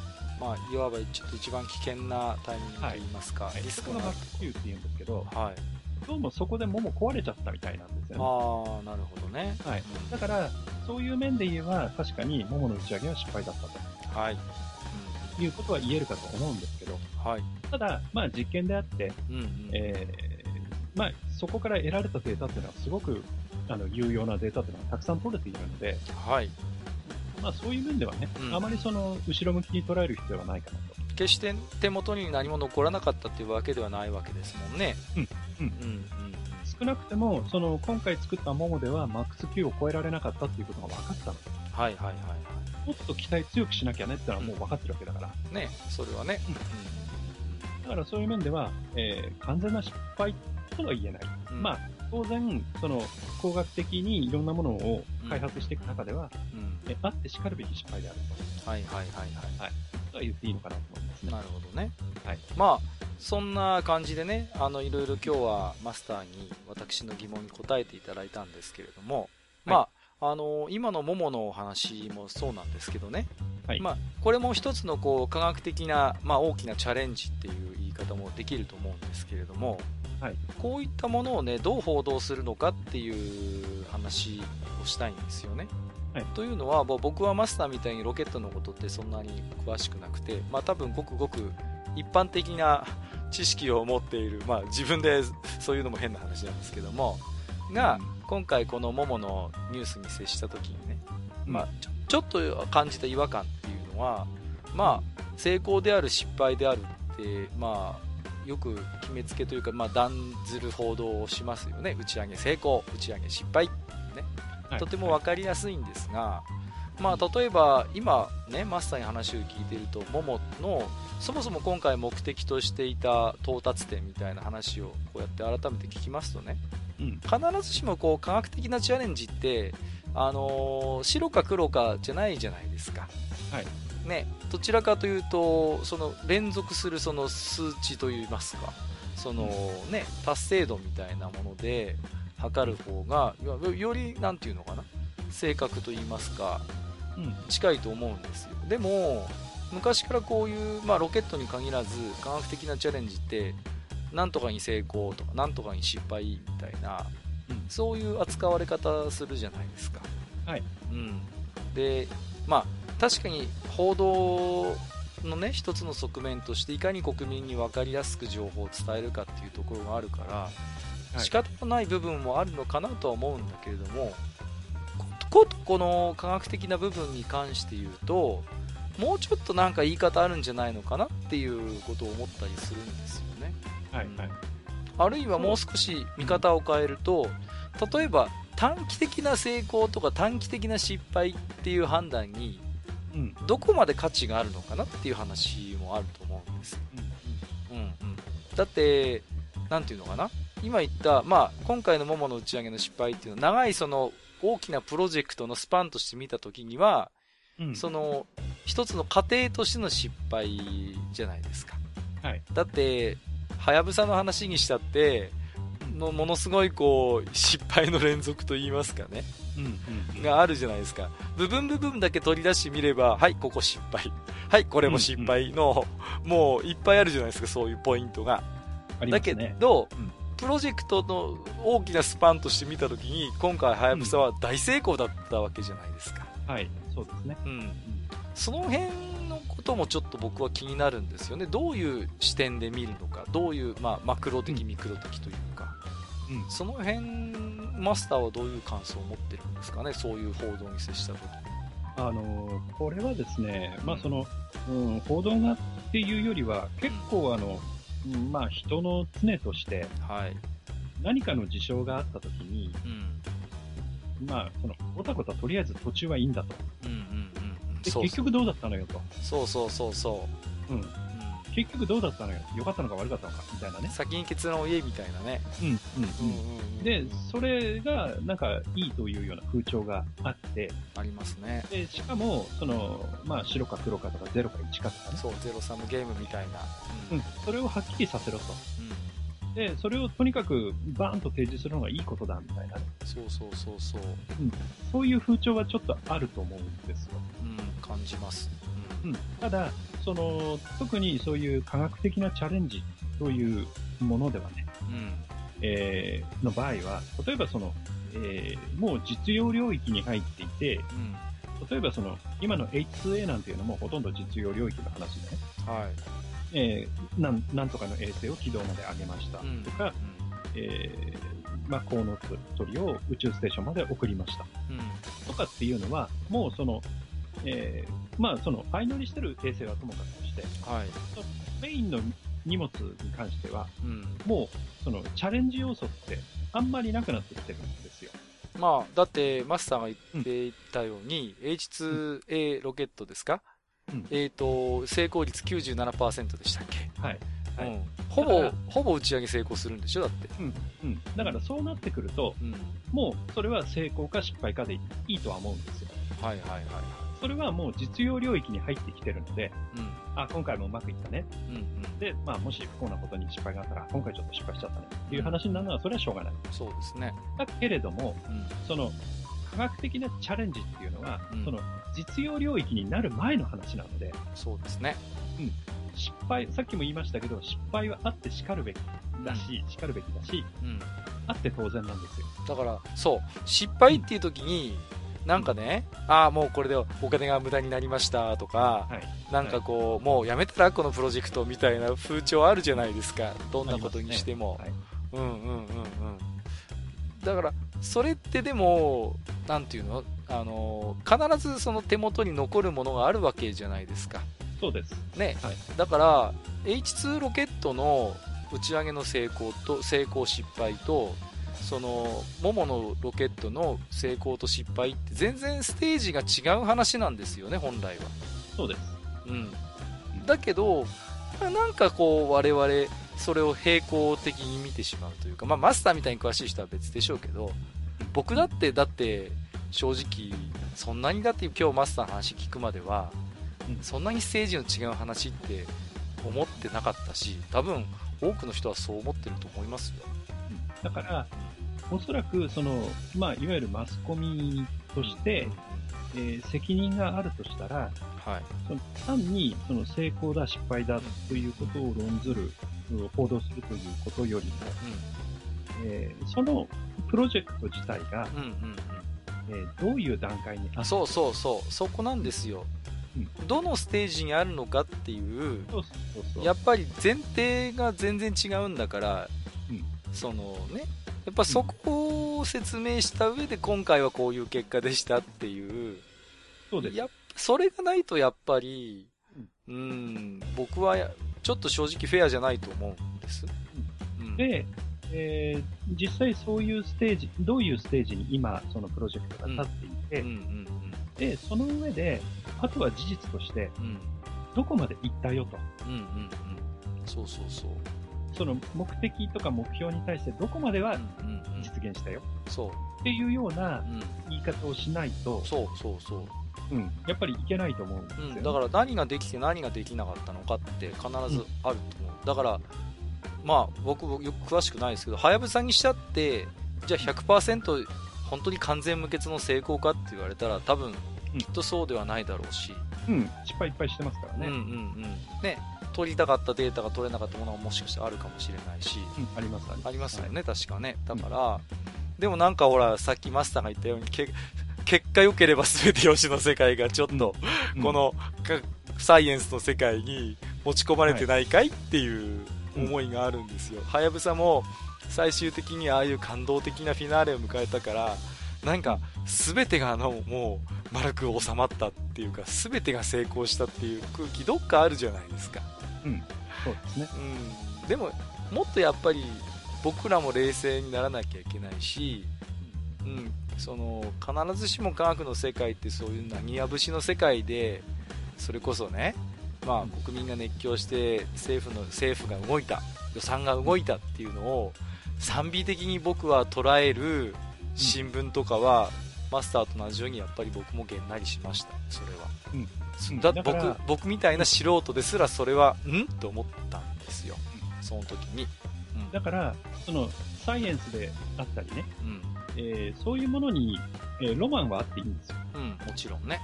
ロマンはあっていいんです。目標とか、うん、その先に見据えるものにはロマンがあっていいんだけれども、うん、ただ、そのサイエンスの答えっていうのは、必ず現実しかないんですよね。そうですね。で、その現実に対して、じゃあどういう評価をするかっていうところを、えー、専門家じゃない、えー、マスコミがね、うんうんそんな簡単にこれは成功だ失敗だなんていう二元論でね、うん、言えるかっていうところをそもそも、うん、えー、マスコミの人たちは取り違えてはいないだろうか。そうそう。それを思うんですよ。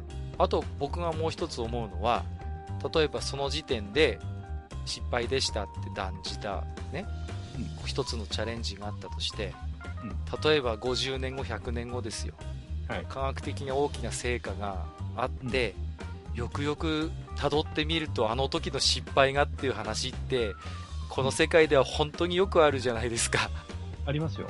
短期的に見て、どう見てもこれは大失敗だったっていう、何の成果も残さなかったみたいなその当時は扱われたことが実は全然違うジャンルで花開いたりすることって結構ありますよね。ありますよ。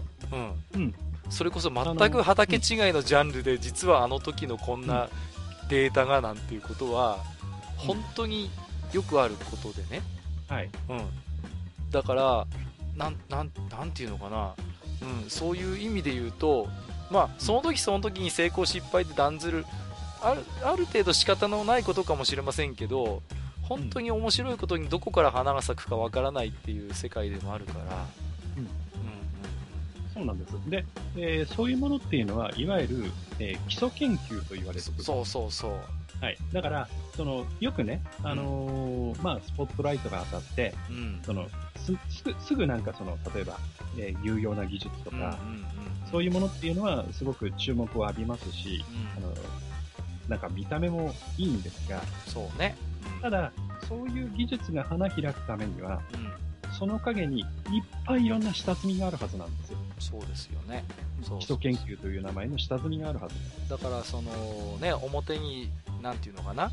で地上にパッと綺麗な花が咲いてみんなわあ綺麗だなすごいねってのがあるかもしれないけど、うん、その下にこう地下茎のごとくね、うん、膨大なこうね根を張っているっていうのがまあまあこのサイエンスの世界にあるわけですよね、うん、そうです。そうです、だから何かを例えば作りたい、何でもいいんですよ、はい、例えば薬を作りたいとか何でもいいんですけど例えば A という方法でやってみました。うん、ダメでした。うん、じゃあ B という方法をやってみました。ダメでした。うん、っていうのを例えばずーっとやっていって Z まで行ったとしますよね。はい、で、その中の例えば、うん、どこでもいいですけど、例えば、まあ、M という方法が良かったよね。はい、っていうのが最終的に結論として出たとするじゃないですか。で、でも、その、じゃあ M という方法がいいよねっていうのは、うん、A はダメでした、B はダメでした、Z もダメでしたっていうものの積み重ねがないと、うん、やっぱり M が良かったですっていうことは言えないんですよね。そうですよね。M だけ取り出してみても、うん、正確にその結果の価値を判断できないっていうか、うん、そうそう。それはありますよね。だから、失敗が成功を浮き彫りにするっていう側面もあるわけ。うん、そうです。で、その、例えば M というえー、技術があって、じゃあそこにいろいろ実用化のために上積みの技術を開発していきましょうということで、うん、その M の上にいろんなものを積み重ねていくときに、うん、あれ、なんかちょっとうまくいかないぞっていうのが、例えば出てきたときに、はい、もしかしたら、A でやらかした時の、えー、経験が生きるかもしれないんですよね。そうですよね。うん、A でやった時はうまくいかなかった。こんな、こんなやり方したらうまくいかなかったんだよね。あ、そしたら今回これをちょっとこうしたらいいんじゃないみたいなのが、わかんないですけど、もしかしたらあるかもしれない。そうですね。それは本当に、あるかもしれないし、ないかもしれないし、まあ大半はないみたいなね。うん。そういうところがあるじゃないですか。で、そういうものに対して、まあ、例えば国の予算ベースで考えると、再編と、まあ、大変最近は富に厳しくなっているということで、まあね、誰でしたっけ、えー、ノーベル賞を取った神尾勘でのね、先生なんかもね、はいはい、その辺のことは基礎研究と予算ということで、いろいろと苦言を呈されてたのを僕は思い出すんだけれども、うん、そうですね。やっぱりその失敗したものっていうのはダメだという風潮がどうしてもあるけれども、うん、ただ、えー、例えばさっきの A から Z までやったっていう、その例えば A という方法について、うん、ある目的のもとでは A という方法をとってもうまくいきませんよという結果ってものすごく重要なんですよ。はいはいはい。だって、後から来る人はそれやらなくて済むんだもん。そうですよね。同じ道を歩まなくて済むっていう、ね、そうなんです。だから、外堀を埋めとくという意味でも、はい、そう失敗した研究って絶対大事なんですそうですよね。だから、過去にこうやってうまくいかなかったっていう、その膨大な積み重ねというものが、実は、それ自体が実は財産であって、そうですね。うんうんうんうん。で、どうしてうまくいかなかったんだろうっていう考察から生まれるものもあるので。そうですね。うん、だから、その、簡単にね、その素人考えで、えー、失敗ばっかりだから、うん、えー、ちょっとこの分野は望みがないから、うん、えー、予算を削ろうねっていうのは、非常に場合によってはもったいないことしてるという場合もある。だからその科学、まあなんていうの、まあ、リソースは限られてますからね。まあ、だからその限られたリソースをどこに振り分けるのかっていう中でどうしてもそう実学ななんかた、うん、短期的に結果が出そうなあるいは国民の関心が高そうな部分に集中的にこう振り分けようとする役人の考えてることも分かる、うん、まあ、分かるっていうか僕は心情的には分かりたくないけど分かるところもあるんだけれども、うん、でもそれを何の批判的精神も持たずに是とするのは完全に間違っているし、うん、うん、もうなんかねその大学経営とか国のそういう科学技術の予算の中で、うん、何の後ろめたさもなく選択と集中っていうキーワードを使う人は本当に僕も虫図が走る思いがあるんですよね、うん、だから、あのー、まあ、国のリソースは決まっているので、うん、その今進めたいというものがあって、はい。えー、そういう意味で選択と集中っていうのをするよ。っていうのは、ある意味仕方がない部分があって。そうですね。うん、もう、その、なんていうかな、その、特に緊急性があって、これについてはもう、早いうちにちょっと解決しなければならない問題だ、みたいなものがあるとすれば、うんえー、それが優先されるのはある意味仕方がない。そうですね。だけれども、うんうん、だけれども、選択と集中だからといって、お前のやってることは役立たずだから、うん、お前の予算は削るよっていうのが、うんそれは必ずしも正しいことではないんですよ。そうなんですよね。そこが非常に難しいところではあるんですが。そうそうそう。選択と集中論の、そこが難しいところだし、あるいは、まあ、あとは競競争的資金とか言ったりするのかな。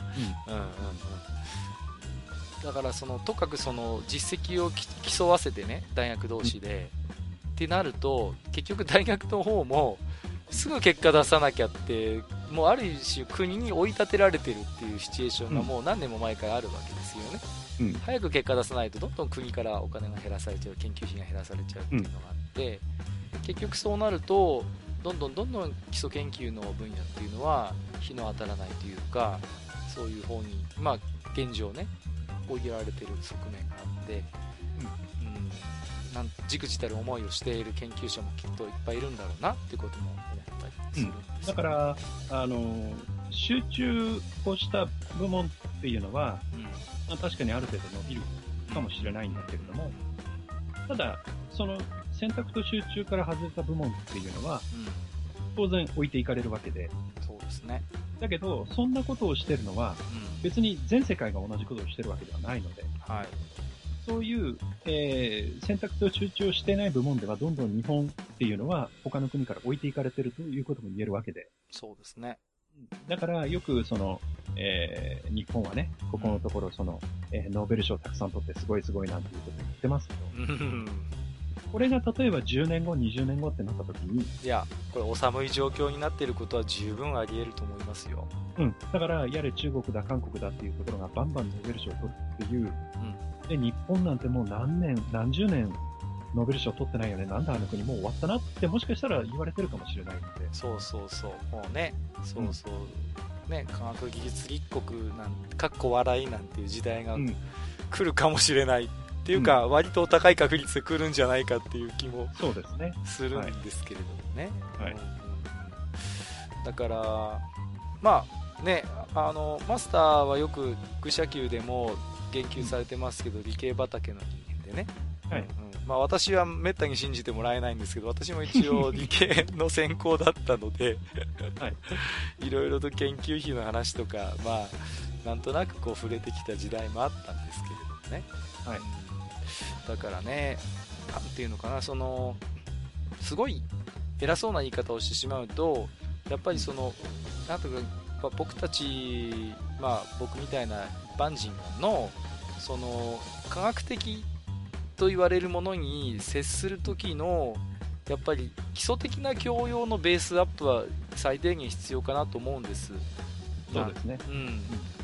なんていうのかな、まあ、今日はちょっとあんまもう時間がないんであれですけど、その、日本のその科学的とされるものって簡単にこうトレンドとかマーケットに取り込まれて消費されちゃうんですよね。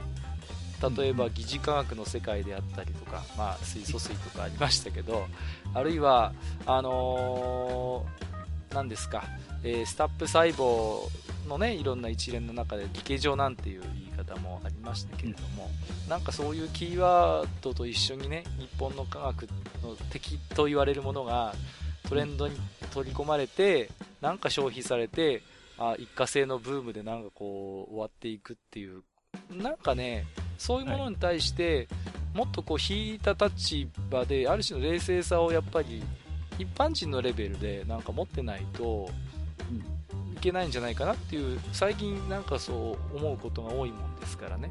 はいはい。うんうんうん。まあ、あのー、ちょっと今日は前半ではロケットの話をさせていただきましたけれども、ちょっとまた時間をとってね、この辺は多分またリスナーさんから置き手紙もいただけるでしょうから、わかんないですけど、いや、お前らいい加減にしろっていう苦情ばかり来るかもしれませんけど、はい。うん、まあ、ちょっとね、また、機会を改めてお話をね、うん、してみたいかなとも思っておりますけれども、すいません、はい、ちょっとあまり時間がない中で今日はいろいろとマスターに僕も教えていただいたんですけども、うん、あの、マスター今日のお話いかがでしたでしょうかね。そうですね。まあ、あの、ロケットの話については、うん、まあ、まあ、簡単にね、えー、最近、まあ、報道なんかで話題に上がっているものについて、はい。ね、説明させてもらいましたけど、はい。まあ、後半の部分はね、うん、また、えー、ちょっと口っぽくなりますけど、はい、ただやっぱり、えー、学校教育とかそういう話にちょっとなってきちゃう、うん、ではあるので、はい、難しいところはあるんですが、ただやっぱりその、うん、あの、別に年取ってからでも遅くないので、うん、そういう、例えば、えー、はやぶさであったり、うん、まあ、であったり、えー、そういうものに興味を持たれた方はですね、うん、やっぱそういうサイエンスっていうものに実際触れていただきたいなって思いますよね。そうですね。うん、なんなんていうのかな、その本当に今日もいろいろマスターの話を聞いて、僕、純粋に楽しかったし、面白かったので、うん、はい、なんていうのかな、本当に、だから、僕、その動機が不純でもいいと思うんです。例えばちょっとお姉ちゃんとの前でかっこいいことを喋りたいとか、うん、僕そんなきっかけでもいいと思うんですよ。ちょっとその、例えば Yahoo ニュースで触れられている知識っ情報で満足するんじゃなくて、もうちょっとだけ踏み込むっていうんですかね。はい。うんうんうん。じゃあ GPS ってどんな単語の略なんだろうそもそも GPS って何だろうみたいな、うん、そういう純粋な興味って、まあ、少し自分でその気になって能動的に調べてみれば、いっぱい情報って今ね、ありますから、うん、なんかその、ちょちょっとね、あの、Yahoo のトップニュースから3クリック、4クリックで分かる範囲で満足するんじゃなくてもうちょっとだけ踏み込んでみるっていうのがとりあえずいいんじゃないかななんてことをちょっと思いましたけれどもね。そうですね。であとはやっぱりその、えー、科学的にものを見るっていうのがどういうことかっていうのを、やっぱり身につけてほしいですよね。だから、うん、そこが、事実があって、えー、何が事実であって、うん、そこから類推されていることがどういうことであって、うんうんえー、で、結果として導かれることがどういうことなのか。そうなんですよね。っていう、そのものの見方ですよね。うん、そこの、なんていうか、訓練を、僕はやっぱ日本人って、あまり不慣れな、まだ不慣れなんじゃないかなっていう。自分自身も含めてね。そう,、うん、そうそうそう。まあ、何、何より、ね、理系的な、あの学部を出ていながら、この、うん、全くこうそういう科学的な眼差しを用いていないこの私自身がその何よりの証明なんですが。だからねそれこそまああの飲み屋の歌話じゃないですけど、はい、例えばじゃあ水素水って本当に効くと思うかとかね。例えばその飲むコラーゲンなんて本当に肌に効くのかとか、ね、はいはいはい、グルコサミンは本当に膝に効くのかとかね。効くのかなんて話があるじゃないですか。はいはいはい、うん、じゃあそのエビデンスはあるのとかね、うん、そういう話エビデンスをじゃあ調べてみようかじゃあ調べたら何もないよねみたいな、話ができると、うん、まあ逆に言うと変なね、あの、ものにも騙されなくなりますし。そうですね。うん、まあ、もっとね、あの、単純なところでは、まあ、飲み屋のお姉ちゃんでちょっと格好つけれるかなっていう、うんころはあるんですね。そうですね。特に最近、はい、健康絡みっていうか、もう本当に、なんていうのかな、うん、ろくなエビデンスもないのに堂々と、こう、はい、で効能、効果を歌っているものが本当に世に溢れすぎててね、うん、なんかね、なんか本当にちょっと自分の考え方をこう少しスイッチするだけでもしかしたら余計な浪費とか消費をしなくて済むってことはあるかもしれませんからね。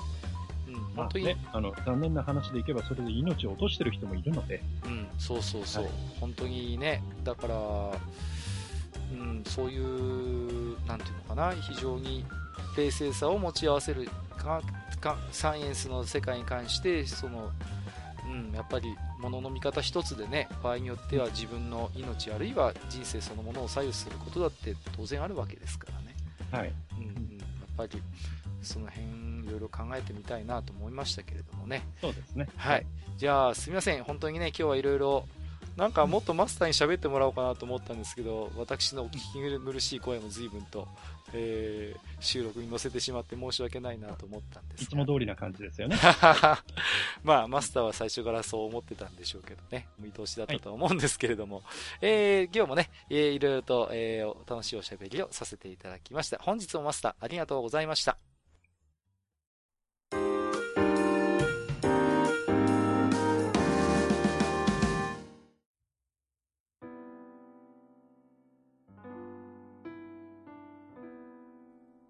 はい、えー、それではね、えっ、ー、と、はい、今回も、愚者の宮殿のリスナーさんからね、置き手紙いただいてましたけれども、うん、えーはい、すみません。えっ、ー、と、実はテーマに関連する置き手紙をいついただいておりましたので、えー、はい、一番初めにご紹介をさせていただきますけれどもね。はい。はいはい、えっ、と、ヤママンさんからいただいておりますよ。ありがとうございます。えっ、と、閣下様、えー、ダジャレマスター様。収録お疲れ様です。誰やねはい、今回のテーマはロケットということで、やはり、アサリの志藤先生の夏のロケットと、うん、ガイナックス制作の王立宇宙軍は話題に上るのではと推測しているのですが、え違う？ロケットおっぱいの方とかってね。はい、まあ、あのー、すいません。なんか意外とヤママンさんの想像以上に今日は硬い話になってしまったんですけれどもね。はいはい、まあね、あの、浅利義藤先生の話題はちょっと本編でも触れましたけどもね。ね夏のロケットってどんな作品でしたっけ？これマスター覚えてます？はい。これはあの、本当に子供たちがロケットを作るっていう話で、うんうん、結構面白いですよ。はいはいはいはい。はい、そうか。浅井先生ってどうしてもね、まあ漫画サイエンスが最初に出てきちゃいますけれども、はい、うん、ちょっと思い出してみるかな。えっ、ー、と、王立宇宙軍はね、これは本当に僕もよく、あの、なんていうんですかね、あの、本当パロ、パロディって言いますか、非常に SF のテイストとね、ガイナックスらしい作品ということで記憶にね、非常に登ってますけれどもね、私の中でもね。はい、うんうんうんうん。えっ、ー、と、まあ今日は実はそんな山ンさんの予想以上に硬い話になってしまうそうですね。まあ、はい、ちなみにあれですか、ロケットおっぱいは好きな方なんですか？大好きです。僕はどっちかっていうと、お椀型の方がとかそういう話じゃないですね。えー、はい、大変失礼いたしました。えー、山間さん、えー、ありがとうございます。はい、ありがとうございます。えっ、ー、と、続きまして、ここから一般の置き手紙になりますけれども、はい。はい、えー、ということで、えー、初めていただきましたけれども、えーと、はい、引退老名主モロスさんからいただいております。はい。ありがとうございます。はい、ありがとうございます。はい。えー、はじめまして、えー、その自覚を持たないまま気がつくと、いつしかおじさんと呼ばれる存在に変貌していた。えー、昭和48年生まれ、広島在住、引退老名主、モロスと申します。と。我々も、えー、同じですよ、そこら辺はね。気がつくといつの間にかっていう。はい、えー、かなり過去回の話題で、一般のテレビ番組にゲームの SE や曲が当たり前に使われているというものがありましたので、今更ですが、広島人として一つ、えー、二十数年ほど前、広島の平日夕方には、カープッコ TV という5分ほどの広島カープ情報番組があり、この番組の冒頭に流れる曲がスターラスターのオープニング曲のアレンジだったというものです。すげえな。はい。てってってってですかね。はいはい。ど、どこだろう？あの派手なやつかな？あの最初にステージ、ステージっていうか、難易度を選んだ時の。あれだと思いますけどね。はいはい。てててててててててててててててあの派手なやつですよね。はい。ファミコンナムコ作品のアレンジ曲って正式にあったのか、えー、そもそもなぜにスターラスターであったのか、そのあたりがよくわかりませんでしたが、当然ですけれど、後年作、スターイクションのオープニングの合唱付きのあれではありません。ああ、はいはい、はい。詳しいですね。えー、ゲーム音楽に関して、みたいな大枠で語れるほど詳しくは全くありませんけれど、やはり80年代末期がゲームハードとしての表現能力の急激な高まりの波と、作曲サイドの熱量によって曲単体の作品性や魅力が増していった波とか一番高いところで一致をしていた時期ではないかなと思っています。うんうん。これはなんかよくわかるな。それ以降のゲーム音楽の両曲のほとんどはゲームがなくてもアーティスト性や曲単体だけで十分以上に成立するレベルになった気がしますので、点々点。それ、これはもちろん良いことなんですけど、そのあたりではナムコの少々マイナーですが、えー、ゴージャスな稼働筐体の一作、メタルホークの何とも言えない突き抜けた曲調と音色が好きだったなとふと思い立ち、えー、某動画配信サイトから曲を再生させながら勤務時間、トラックの運転をしていたのですが、普段はどちらかというと煩わしく感じる方向指示をした時とか、リバースギアに入れた時の左に曲がります。ご注意ください。いや、車が動きます。ご注意ください。的な女性アナウンスと、失礼しました、えー、流れているメタルフォークの曲とがあまりにもマッチしてしまうことに気づき、プレイ当時を思い出して微妙な気分になったということがありました。極めてしょうもない話となってしまい大変失礼いたしました。直近会の感想感想についてもまたお便りできたらと思っております。それではということでした。で、はい、えー、実はですね、この後にも私どもの番組へのですね、まあ応援のような、まあ応援ですね、これはね。はい、非常に嬉しい置き手紙、メッセージをいただいておりまして、ねはい、これ読みました？マスター、これ。読みました。もちろん読みましたよ。いや、はい、本当に、まあありがたくてですね。うん、ちょっとあの、こそばゆくなるような お褒めの言葉もいただきましたけれども、うんうん、え私どもえ後半の方も大変、えー、嬉しく、えー、モチベーションが個人的にも大変上がりましたので、えありがとうございましたということですけれども、はい、えっ、ー、と、前半、えー、スターラスターのね、えー、曲ということで、スターラスターのオープニング曲が非常に印象的なのは、多分ゲーム本編がほぼ無音だからかなっていう思いもあるんですよね。そうですね。うん。うん。それはそうかもしれない。うん。た確かスターラスターってその最初の曲と、あと、うん、本当に最後の最後ですよね。暗黒惑星見つけて、うん。うんうん。そこの暗黒惑星には、えー、のステージしか多分曲らしい曲ってなかった気がするんですよ。そうですね。うん、はい。あとはエンディングですね。ああ、そうですね。評価が出る時の、はい。はいはいはいはい。なんで、まあ、それがかえってね、このスターラスターという曲のゲーム音楽の非常に鮮烈な印象を残している要因かなという気もするんですけどね。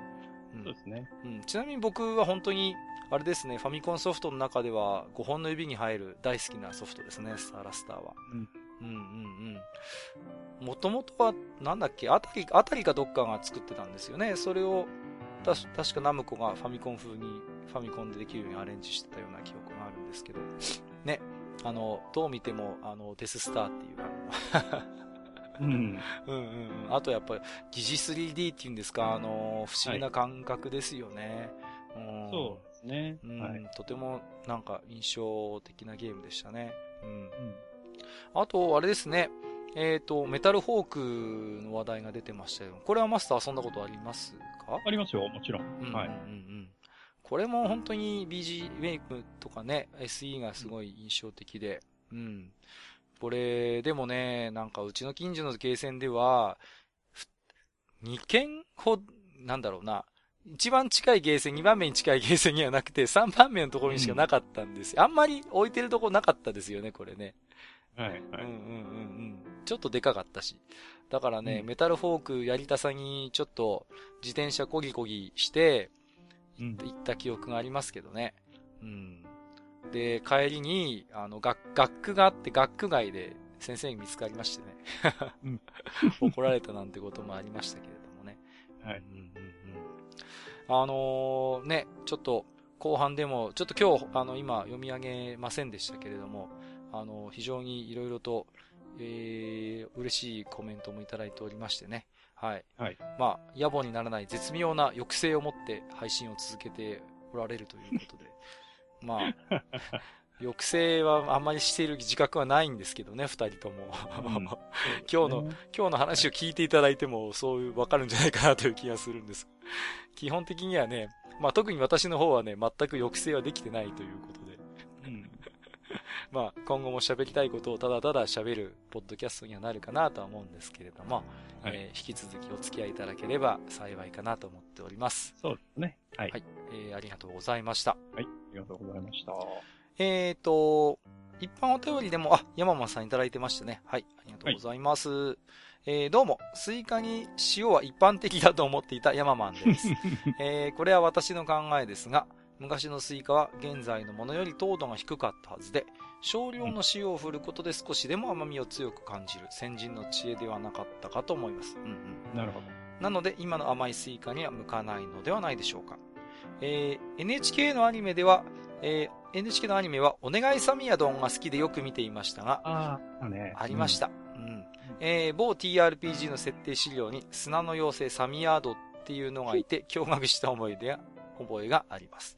あとは、秋元康原作のあずきちゃんですね。うんうん、見た目ごく普通の子なのに主人公という設定が AKB48 を立ち上げた時のコンセプトと言われているクラスで3番目くらいに可愛い子を集めたという話につながっていると思っているのは私だけでしょうかそれでは、うん、前回の話を聞いて唐突に思い出したスペイン語でお別れを。アディオス、アスタ、レゴということで、これは太陽の子エステバンですね。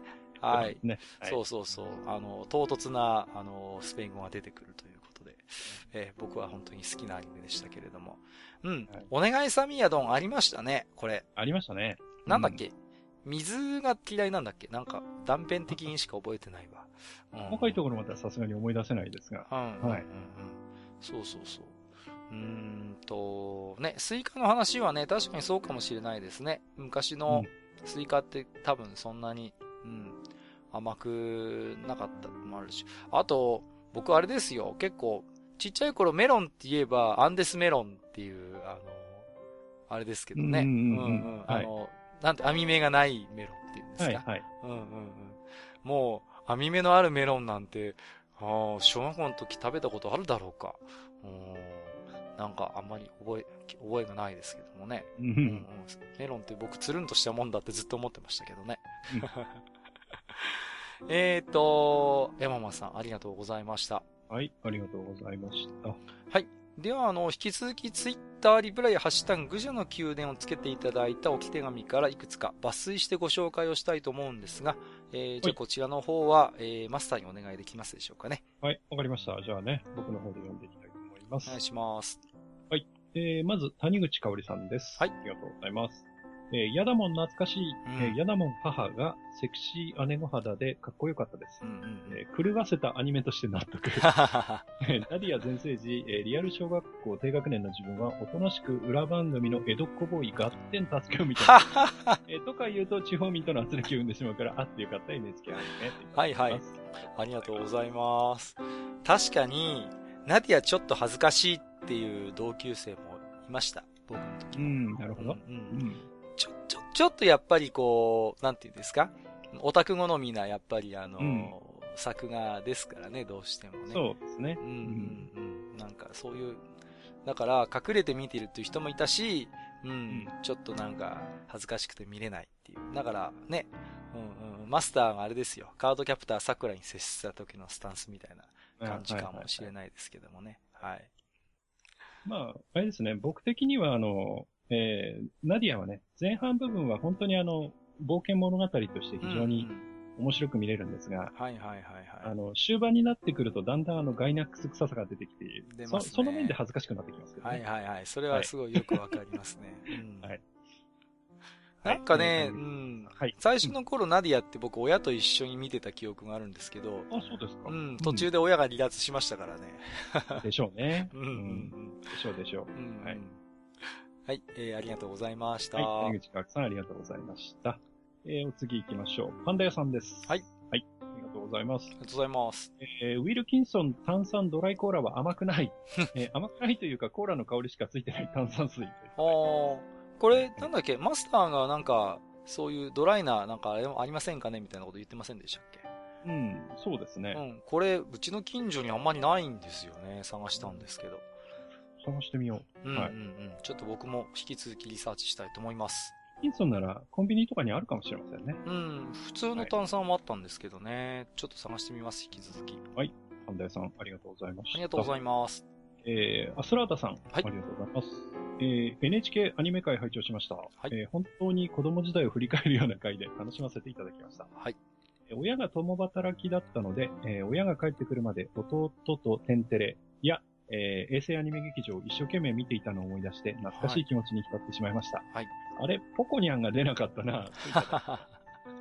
ポコニャンね。ありがとうございます。あの、なんかね、ポコニャンは原作の漫画も見てたんですけど、うんとね、普通のあのドラえもんとかが出てたテントウムシコミックスの他に、なんかね、最初の方にうん、レプリカのセル画が挟まってる豪華版ありませんでしたなんか。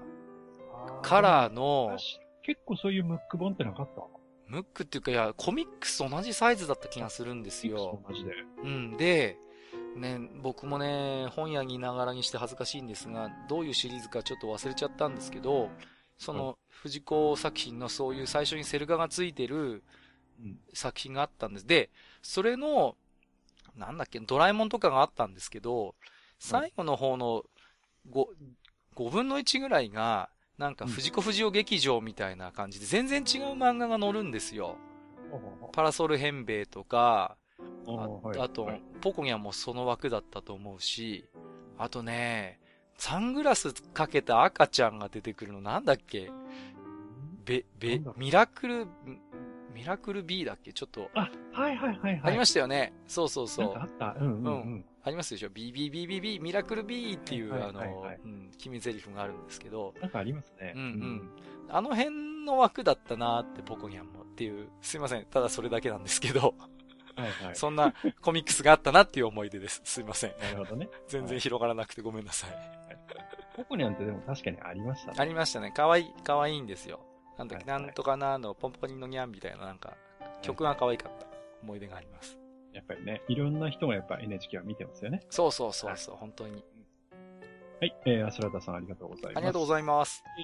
えー、ミステリオさん。はい。えー、地下92回拝聴中。えー、NHK アニメは地方民にありがたい存在ですね。うん。えー、再放送とか順番がめちゃくちゃそうそうそうそう。そうそう本当に。えー、小学生の頃、富士系、えー、岩手めんこいテレビがつらず、えー、ドラゴンボール Z が見れないという当時では大きな判断そうなんですよ。一緒ですよ、はい、ミステリオさん。はい。割り込み放送地方では普通ですね。よくありました。うん。からもう一つ。はい。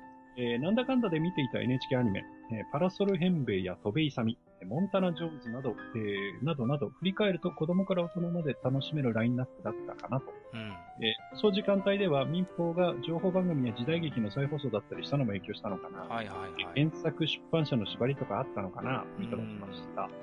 そうですね。まあ、あのー、出版社サイドからの縛りっていうのはあんまり多分なかったないんだと思うんですけれども、うん、やっぱりでも編成上のな、やっぱりね、いろいろと都合っていうのは当然あったのかなとは思いますよね、そこはね。そうですね。うん、うん、パラソル変兵衛と、いや、こうやって考えると、やっぱり藤子作品強いなうん、うん、そうですね。いろいろありましたね。はい、うんうんな、なんですかね。ドラえもんを取られちゃったから、あれですかね。もう、うん、悔しくて、他のそういう作品をバンバンやってたのかしらね。うんはい、えー、ありがとうございます。はい、セリオさん、ありがとうございました。えー、それから RP 博物館さん。はい。はい、いただきます。えー、地下92回拝聴えー、コナン・ニルスは話題に上がっていたが、キャプテンフューチャーの話題がない。うん、子供のめちゃくちゃ面白かった記憶はあるのだが、SF のスペースオペラだった以外の記憶なし もう一つ、ね、ね、はい、いただいてますか、これ。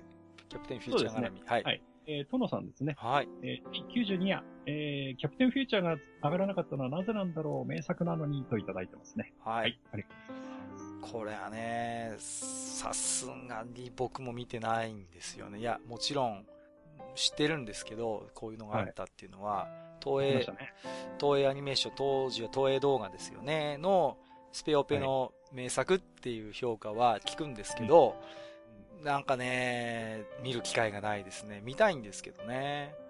うん、どっかでやってくんないかなって、スペオ、あの、キャプテンフューチャーのパロディみたいな、そういう演出を後から知って、どんな作品なんだろうっていう、なんかそういうなんかこう、逆説的な興味を僕はそそられてるんですよね。うん、そうですね。はい。やってくんないかな。ないですかね。ね、本当にネットフリックスとか何でもいいんですけど、なんか期待してます。フュキャプテンフューチャーね、僕もね、なんかこう、細切れでしか見てなくて。だってかなり、かなり古いでしょ、それこそ。そうそうそう。マスターの本当に子供の頃じゃないですか、これって、多分。だからこう全体を俯瞰して語れなかったんですよね。うん、ああ、なるほど。うん、ね。すみません、うん、我々も、あの、完璧ではないので、はい、申し訳ない勉強不足で、すいません。はい、多分、こういう話はあるだろうなと思いましたよね、地下アニメをテーマにした時点で。そうですね。はい。えー、お二人ともありがとうございます。はい、ありがとうございます。えー、ムッシュさん。えー、と、地下92回を拝聴。えー、ヤダモンの主題歌問題については過去の僕がズバッと解決しています。えー、当時ヤダモンはなぜか直視できず、こっそり見ていた記憶があります。えー、平成犬物語バウはテレ朝ですが、やはりリンドバグですね、といただいてます。はいはいはいはい。ありがとうございます。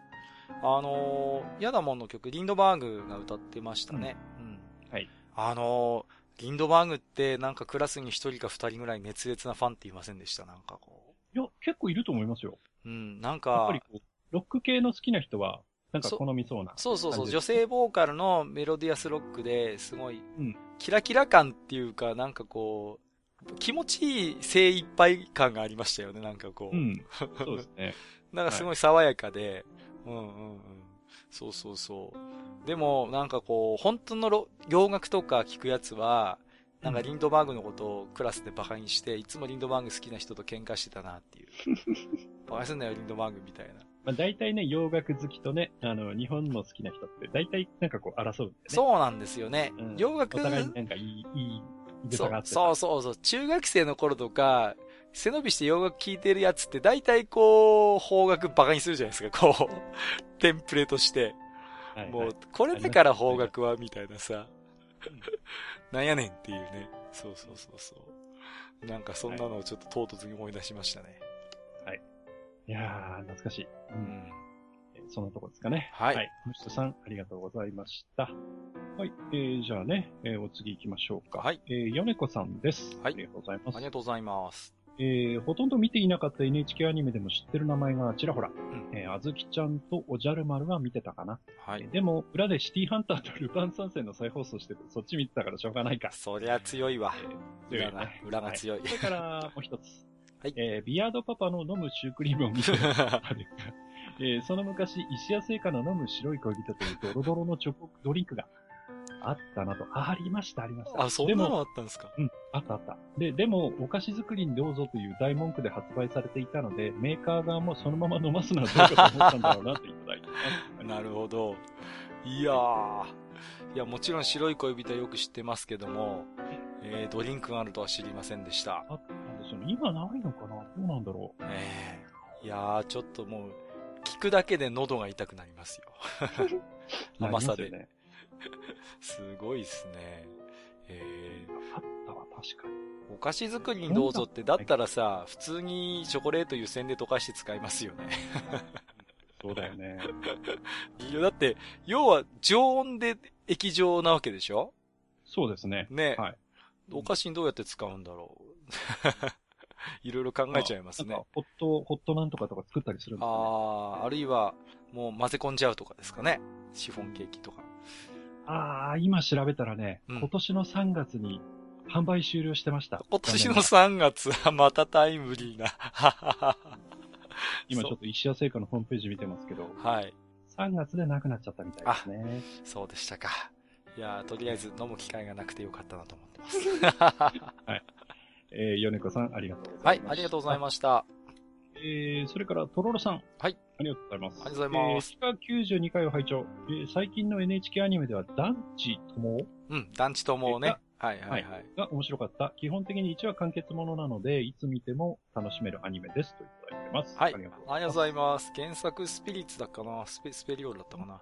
あの、団地友って見たことないですか？これ。いや、これはないですね。これ、NHK 版サザエさんみたいな、本当に団地の子供たちが、あの、まあ、現代の舞台なんですけどね。そういうアニメで、はいはい、すごいなんていうの、本当に日常のそう子供たちのなんか、なんていうかな、あの話なんで、はい、僕はてっきりね、この団地逃亡がアニメになった時に結構原作も出てるんで、サザエさんよろしく長期定番ものになるのかなと思ってたのに終わっちゃったんで、あれっていう思った記憶がありますね、これはね。はい。僕も見てました。NHK 逆に、案外こう、逆にきっちりしてるからさ、うん。こう、ある程度やったらはい終わりっていうところは、まあ、あるかもね。そういう意味で言うと、あれですよ、忍たまは、もう、例外中の例外ですよね。そうか、忍たまは逆にずっと続いてるもんね。そうなんですね。忍たまぐらい、ああ、でもね、どうかな。いわゆるね、教育テレビ枠のやつは、長期もの多いんですよね。だから、おじゃる丸もまだやってるでしょ、うん、あとは、花かっぱっていうのもあるんですよね。うんうん。だから、そう考えると、うーん、意外と、子供向けは特に長期ものありますね。いわゆる大人が見ても楽しめる系の本格ものは大体終わりますよね。うん。そんな感じです。ね、はい。まあね、またなんか面白いのやるといいんですけど、とりあえず今はあれかな、3月のライオンの2期、ちょっと楽しみにしてますけど。そうですね。はい。はい、また、物語的にも佳境に入ってくるいいところなんで、うん、私もちょっと、うん、楽しみにしてますよ、これは。はい。はい。えー、トロロさん、ありがとうございました。ありがとうございます。えー、お次、えー、黒柳小鉄さん、ありがとうございます。はい、ありがとうございます。えー、当時、椎名ヘキルが歌う、やっと、やっと安心宇宙旅行ですね。うんうん、やっと、エング曲、えー、ダメよ、ダメよ、ダメよ。はいはいはい、はい。だっけ？うん、あったあった、えー、テープに録音、テープだよ。テープに録音したくて、レンタル屋へ行ったら、シングルがなく、うん、ね、唯一あったアルバムを借りたらそ、その曲入ってないなんて本末転倒やりました。あるなえー、地方だと NHK アニメでも関連商品が手に入らないとはありませんでしたか？といただいてます。あったあった。これは、もう、あれですよね。本当これ前回も喋りましたけど、うん、もう、やっと安心宇宙旅行は本当椎名ヘキルの魅力を、に全振りしたようなアニメでしたからね。このエンディング曲もよく覚えてますし、僕も本当に探しましたけど、やっぱり、なんていうのかな、アニメとかゲームのサントラみたいな CD ってやっぱり大きなとこ行かないと手に入りませんでしたよね。うん、うん、そうだね。そうそうそうそう。ね。なんか懐かしいですね。あの、シングル CD ってあの、格子状のやつがついててさ、あの、ほら、はいはいはい、あそこパキって折って折り込む派と、あれをちゃんと取っとく派がいたんですよね。あの、はいはいはい。あれって本来はパキって折って確か折り込むんだった気がするんです。そういう風になってましたよね。うんうん。うん、でも、そうするとコンパクトに収納できるできるんだけどなんかもったいなくてやらないみたいな。やっぱり、そういう派閥があった気がするんですけど、僕はあの、椎名ヘキルさんの曲ですとね、あの、はい、まあ、NHK じゃないんですけど、エデンズボーイっていうアニメがあって、ああ、天の寺狐。そうそう、天の寺狐先生ですよ。はい、あのーはい、ね、えー、赤い花っていう曲がすごい好きで、やっぱり、黒柳小鉄さんみたいに探したんですけど、なかなかなくて、で、うん、あの、あ、アルバムあったって言って、それを借りたらやっぱり入ってないって、全く同じ経験を僕はこの赤い花でしましたね。もう、天の寺狐先生元気なんですかね？最近、ウポって以降なんかあんまりお見かけしないんですけど。ああ、どうなんでしょうね。うん、最近はちょっと漫画もあまり僕は詳しくないので。はい。まあ、我々ドスケベ中年なんでね、天王寺先生っていうと、ね、はい、その前のね、はい、あのー、頃をよく知ってますけれども。まあ、これぐらいにしときましょう。はい。はい、えー、ありがとうございました。僕はね、あの、お弟子さんの三文先生が、ね、まあいいはい。次行きましょうか。はい、はい、そうですね。はい。はい。はい。えー、お次行きましょう。はい、えー、木蓮さんです。はい。ありがとうございます。えー、NHK アニメ界拝聴、えー、幅がありすぎて解説大変でした。お疲れ様です。ありがとうございます。NHK の予算についての関連で、えー、しっかり取材してお金をかければ海外で通用するアニメは作れる、なんてコメント記事がその当時の雑誌に載ってました。コナンは良かったなーって、はいはいはい。ありがとうございます。ありがとうございます。うんまあ、なんか最近、トミにね、アニメーターの単価がうんぬんみたいなニュースもね、うん、ちらほら目にするようになりましたけれどもね。はい。うん、まあ、どこに消えているのやっていう話もありますけど、まあ、コナンの時は本当になんか別格の予算だったらしいですからね、当時のアニメーションの中でもね。うんうん。だから本当に NHK は肝入りで、今後アニメの時代だ、本格アニメを作ろうっていうことでやっぱりやってたんでね。なんか今じゃとてもじゃないけど考えられないような、あのーうん、なんかぜ、なんか、これのためになんかいろいろ高額の、あのー、機械とかを海外から買ってき、なんかいろいろ制作したなんていうエピソードも見たことありますけどね。なるほど。そうそうそうそう、はい、だから、木蓮さんのおっしゃる通りだと思いますよ、やっぱりね。うん。なんかね、こう、なんか気前のいい、そういう、うん、アニメ作ってほしいですよね、また。そうなんですよね。だから、うん、だから、まあ、映画もそうだし、やっぱアニメもそうなんですよね。うん。そういう、なんかね、な、な、まあ、決して成金趣味っていうか、そういうわけじゃないんですけども、やっぱ潤沢なコストの中で、やっぱり、あのー、作る、恵まれた環境だからこそ、実現できるアイディアっていうのも当然ありますし、あるいは、やっぱりその技術的な、なんていうのかな、まあ、ハードウェア、ソフトウェア面でも、普段触れられないそういう先端のものを現場の人が使えるっていうのはやっぱり今日のサイエンスの話じゃないですけども、そのアニメが終わった後以降もいろいろとやっぱり、あのー、効果影響があると思うんですよ。うん。だから、うん、ね、それこそ今日の予算の話じゃないけれども、全くお金をかけずにクールジャパン、クールジャパンとかっていうね、もう、なんかもう、ただただ念仏のように唱えてる人たちにはさ、うん、行動で示してみ、示してみろっていうね。うん、うん、うんうんうんまあコスプレも大変結構だけれども、そうだね、うん、あの、やっぱりお金のかけるところをいろいろ吟味してもらいたいと思いますよね、なんかね。うんうん。本当に、それはそう思います。うん、なんかね、こうソフト的にお金あんま使わないっていうのがね。うん。そうなんですだってやっぱり、まあ、本当にアニメの世界もね、まさにデジタル技術のね、まあ僕らゲームのところもそうなんですけども、予算がつかないとね、結局研究開発にお金がいかないんですよね。そうだよね。うん。現状の機器で作るしかなくなってしまうんですよ。ところが、やっぱりそこにある程度予算がつくと、少し意欲的にね、じゃあちょっと今までできなかったことをできるために新しいソフトウェア開発してみようかとか、システムを組んでみようかって、ようやくそこでお金が回るのでね。うん、うん、だからやっぱカツカツで回している中では、その進歩っていうのはとてもじゃないけど望むべくもないっていうのは僕もなんかこう仕事してて思いますよね、それはね。そうですよね。うんうんうん。で、実際その余剰っていうかその予算の中でチャレンジして、やっぱり失敗もあるし成功もあるしっていうね。うん、なんかそう考えてみると、うん、なんかやっぱ、科学的なサイエンスの話に限った話じゃないのかもしれませんけれどもね、なんかね。うんうんうん。はい、えー、ありがとうございました。はい、木蓮さん、ありがとうございます。全部貧乏が悪いんや。はい。だ そうえー、スヌさんですね。はい。ありがとうございます。えー、電脳コイルが触れられなかった。当時感じた近未来感はとても印象深かった記憶があります。といただきました、はい。ありがとうございます。これも NHK ならではのね、あの、うん、本当に高い完成度を誇ったアニメでしたね。日常にこう SF が溶け込んでいるっていうね、あの雰囲気があって、で、非常になんかあの当時、MDN みたいな雑誌でもなんか特集組んでて、割とこう、クリエイターが、感度が高い人がすごい反応してたっていう印象がありますね。あのー、桑島ほ、桑島宝子さんが、イサコ、イサコっていうキャラクターを演じてるんですけど、非常に複雑な背景を内包している難しいキャラをね、非常に巧みに演じてたのをね、はい、僕はとてもよく覚えてますけどね。うん。なるほど。そうそう。で、桑島さんのファンイベントで、いさこ難しくなかったですかって僕直接聞いたことあるんですけど。へー、すげえ、うん、うん。大変だったんですよ。もう何度もプロデューサーさんに質問して、みたいなね。結構なんか、食い気味で反応してくれたんで、すげえよく、すげえ嬉しくてよく覚えてます。いいなそうなんです。あの、結構、あの、うちの方の地元の方なんでよく来てくださるんですよ、イベントとか。なるほど。そう、朗読会とか来てくださって、うん、僕何回か行って、そうなんですよ。そんな話をした記憶がありますよ。はい。いいですね。羨ましいです、それは。いやいやいやいや、ありがとうございます。はい。えー、っと、すぬさん、ありがとうございます。ありがとうございます。えー、それから、もつさんでよろしかったでしたっけ？はい、もつさんですね。はい。はい、えー、育休中に溜まってたポッドキャストをやっと消化できました。うん。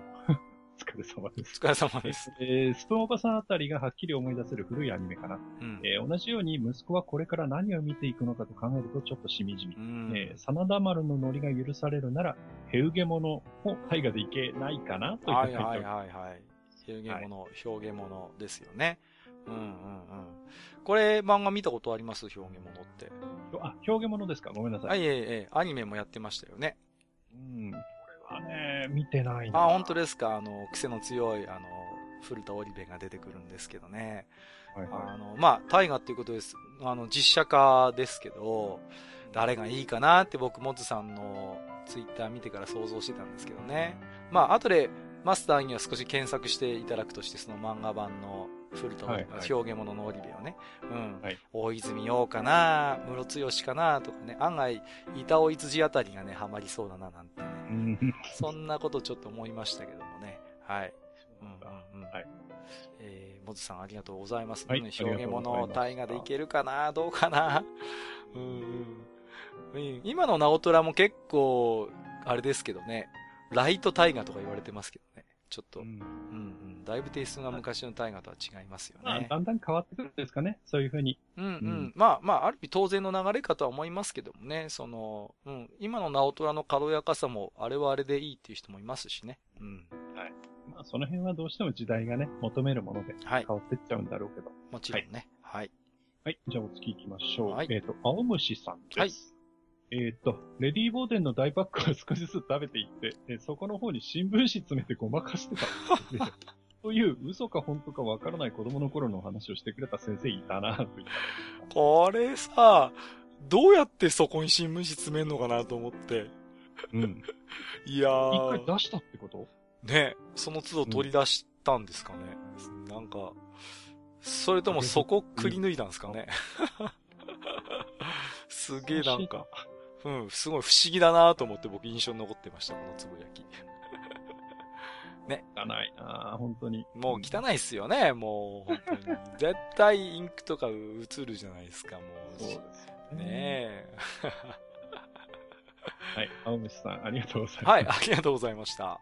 えー、っと、それから、にぎりさん。はい。えー、この手のやつって、あの、写真つけてくれって。はいはいはい、はい。いわゆる、チューペット、チューペットですね。はい。はい。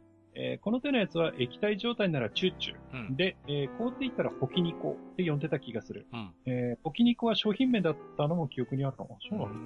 えー、ポッポポキン、美味しいトラヤのポキニコ。トラヤっていうトラヤ えー、を繰り返し聞いたから、えー、これローカル CM だったんだね、と言って、はいはいはい。そうですね。僕も初めて聞きましたね。トラヤのポキニコっていうのはね。多分ローカル CM ですよね。うんうんうん。そうか。トラヤって僕はあれですね、羊羹しか知りませんけどもね。高級品じゃない 作ってたらすごいなと思って。ね。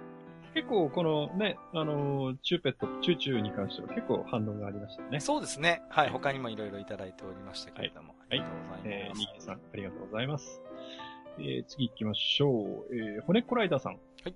えー、まさか、えー、未来放浪ガルディーンの話題が出るとは。えー、17、8年ぐらい前にザ・スニーカー誌で読んだのが最後だと思いますが、うんはい、えちょいエロで、えー、ストーリーも面白かった記憶があります。そうそうまだ完結していないので、いつか続きが出ることを祈っています。といただきました。はい、ありがとうございます。そうですね。そう。あの、ザ・スニーカーっていうのがまさに、その、うん、角川文庫青帯と、えー、スニーカー文庫の母艦になった小説誌だったんですよね。そう考えると今、ライトノベルの母艦になる小説誌って少ないなとかちょっと思いますね。なんかね。うんうんうん。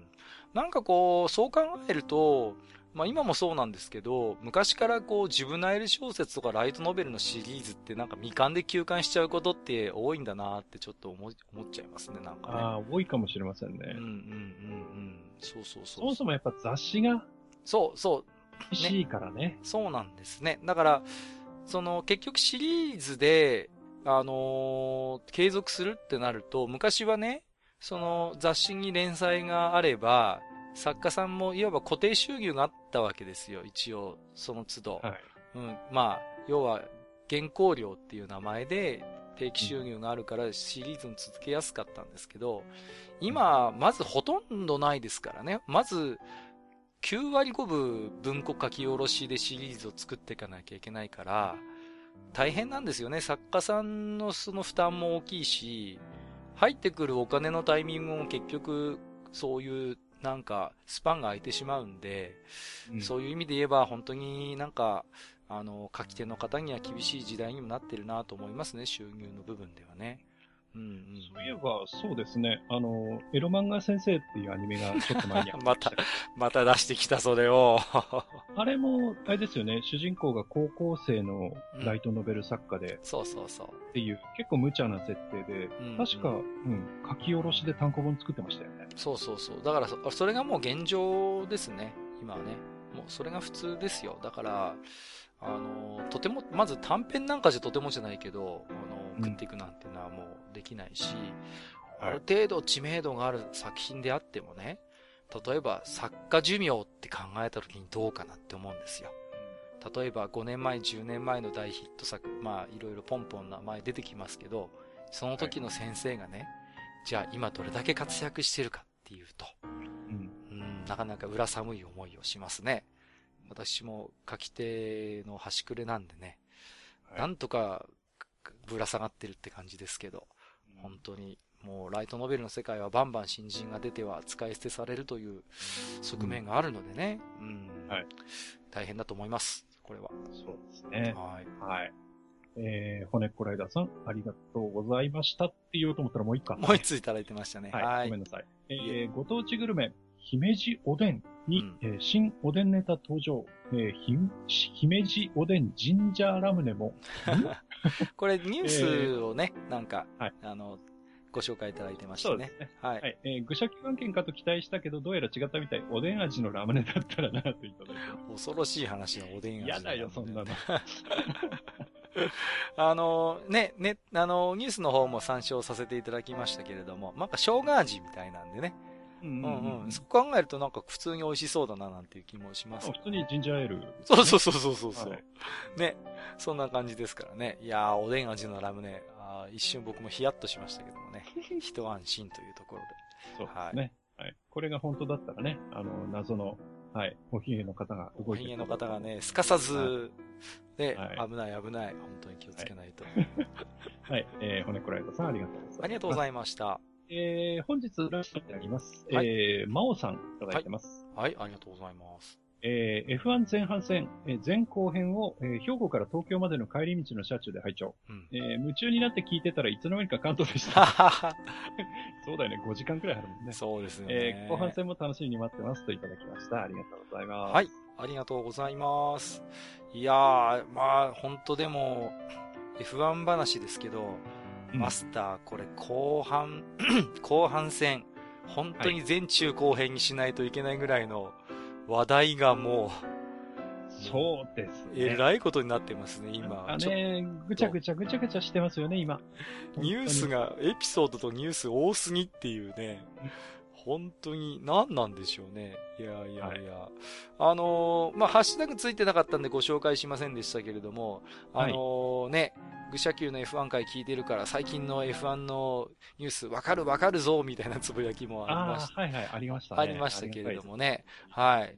いやー、後半戦ね、途中でマスターがい、あの、生き絶えなきゃいいなって思いますけれどもね、うん、途中で息切れしちゃうんじゃないかっていうぐらい今、えー、ね、いろんなニュース満載の F1 回でございますけれども、ぜひね、ね。ね、はい、あの、後半もまあ、あのー、また冬場にやると思いますので、えー、うん、よろしくお願いしますというところですかね。はい。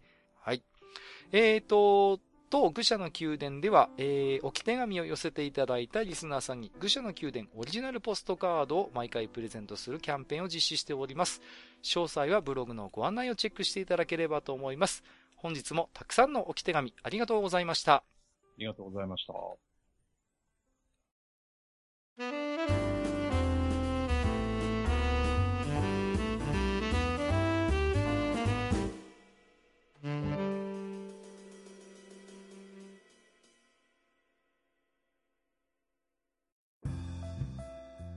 はい。えー、というわけでですね、えー、本日はちょっとロケットに始まりまして、いろいろと、えー、喋らせていただきましたけれども、はい。えー、本日のところはこの辺でということにしたいと思います。はい。えー、ありがとうございました。えー、私自身ちょっと今日ね、お聞き苦しい、ちょっとね、うん、あの、音声で申し訳なかったなと思ってるんですけれども、まあ、ちょっとね、次回までにはしっかり直してね、まあ、もともとそんな美声じゃないですけども、う少し聞きやすい声になって戻ってこれればと思うんですけれども、あの、はい、毎年なんですけどね、この時期、私の地元の方ではお祭りがありましてね、はい。はい、で、まあ、あの、人魚を作ったりするんですけれども、まあ、はい、今年、まあ、あの、羅生門っていう演題がありましてね、あの、はい、まあ、羅生門っていうと芥川龍之介が出てくる方も多いと思うんですけど、実はあの、能とか歌舞伎の世界でも結構有名な演題でしてね、はい、うん、で、あの、渡辺綱っていうのと、あと、茨城童子っていうもの、もののけが出てくるんですね。はい。で、この茨城童子ってのは結構まあ、この、能や歌舞伎の世界では割と名の知られた妖怪、もののけの類で、まあ、それなりにメジャーなんですけれども、あの、デザインとかね、いろいろ参考にしようと思って、まあ、もちろんその能とか歌舞伎の題材の茨城童子の人形を作んなきゃいけないんでね。うん。はいはい、で、いろいろと調べたりしてたんですけれども、ところがね、はい、この茨城童子、えー、実はあの、うん、大人気ソシャゲであるところの、あの、フェイトグランドオーダー、FGO で、同じ、同じ名前のね、まあ、美少女風のキャラが出てくるんですよ。なんだと？だもんでね、もう画像で検索すると、その FGO の茨城童子の、あの、キャラばっかり出るんですよ。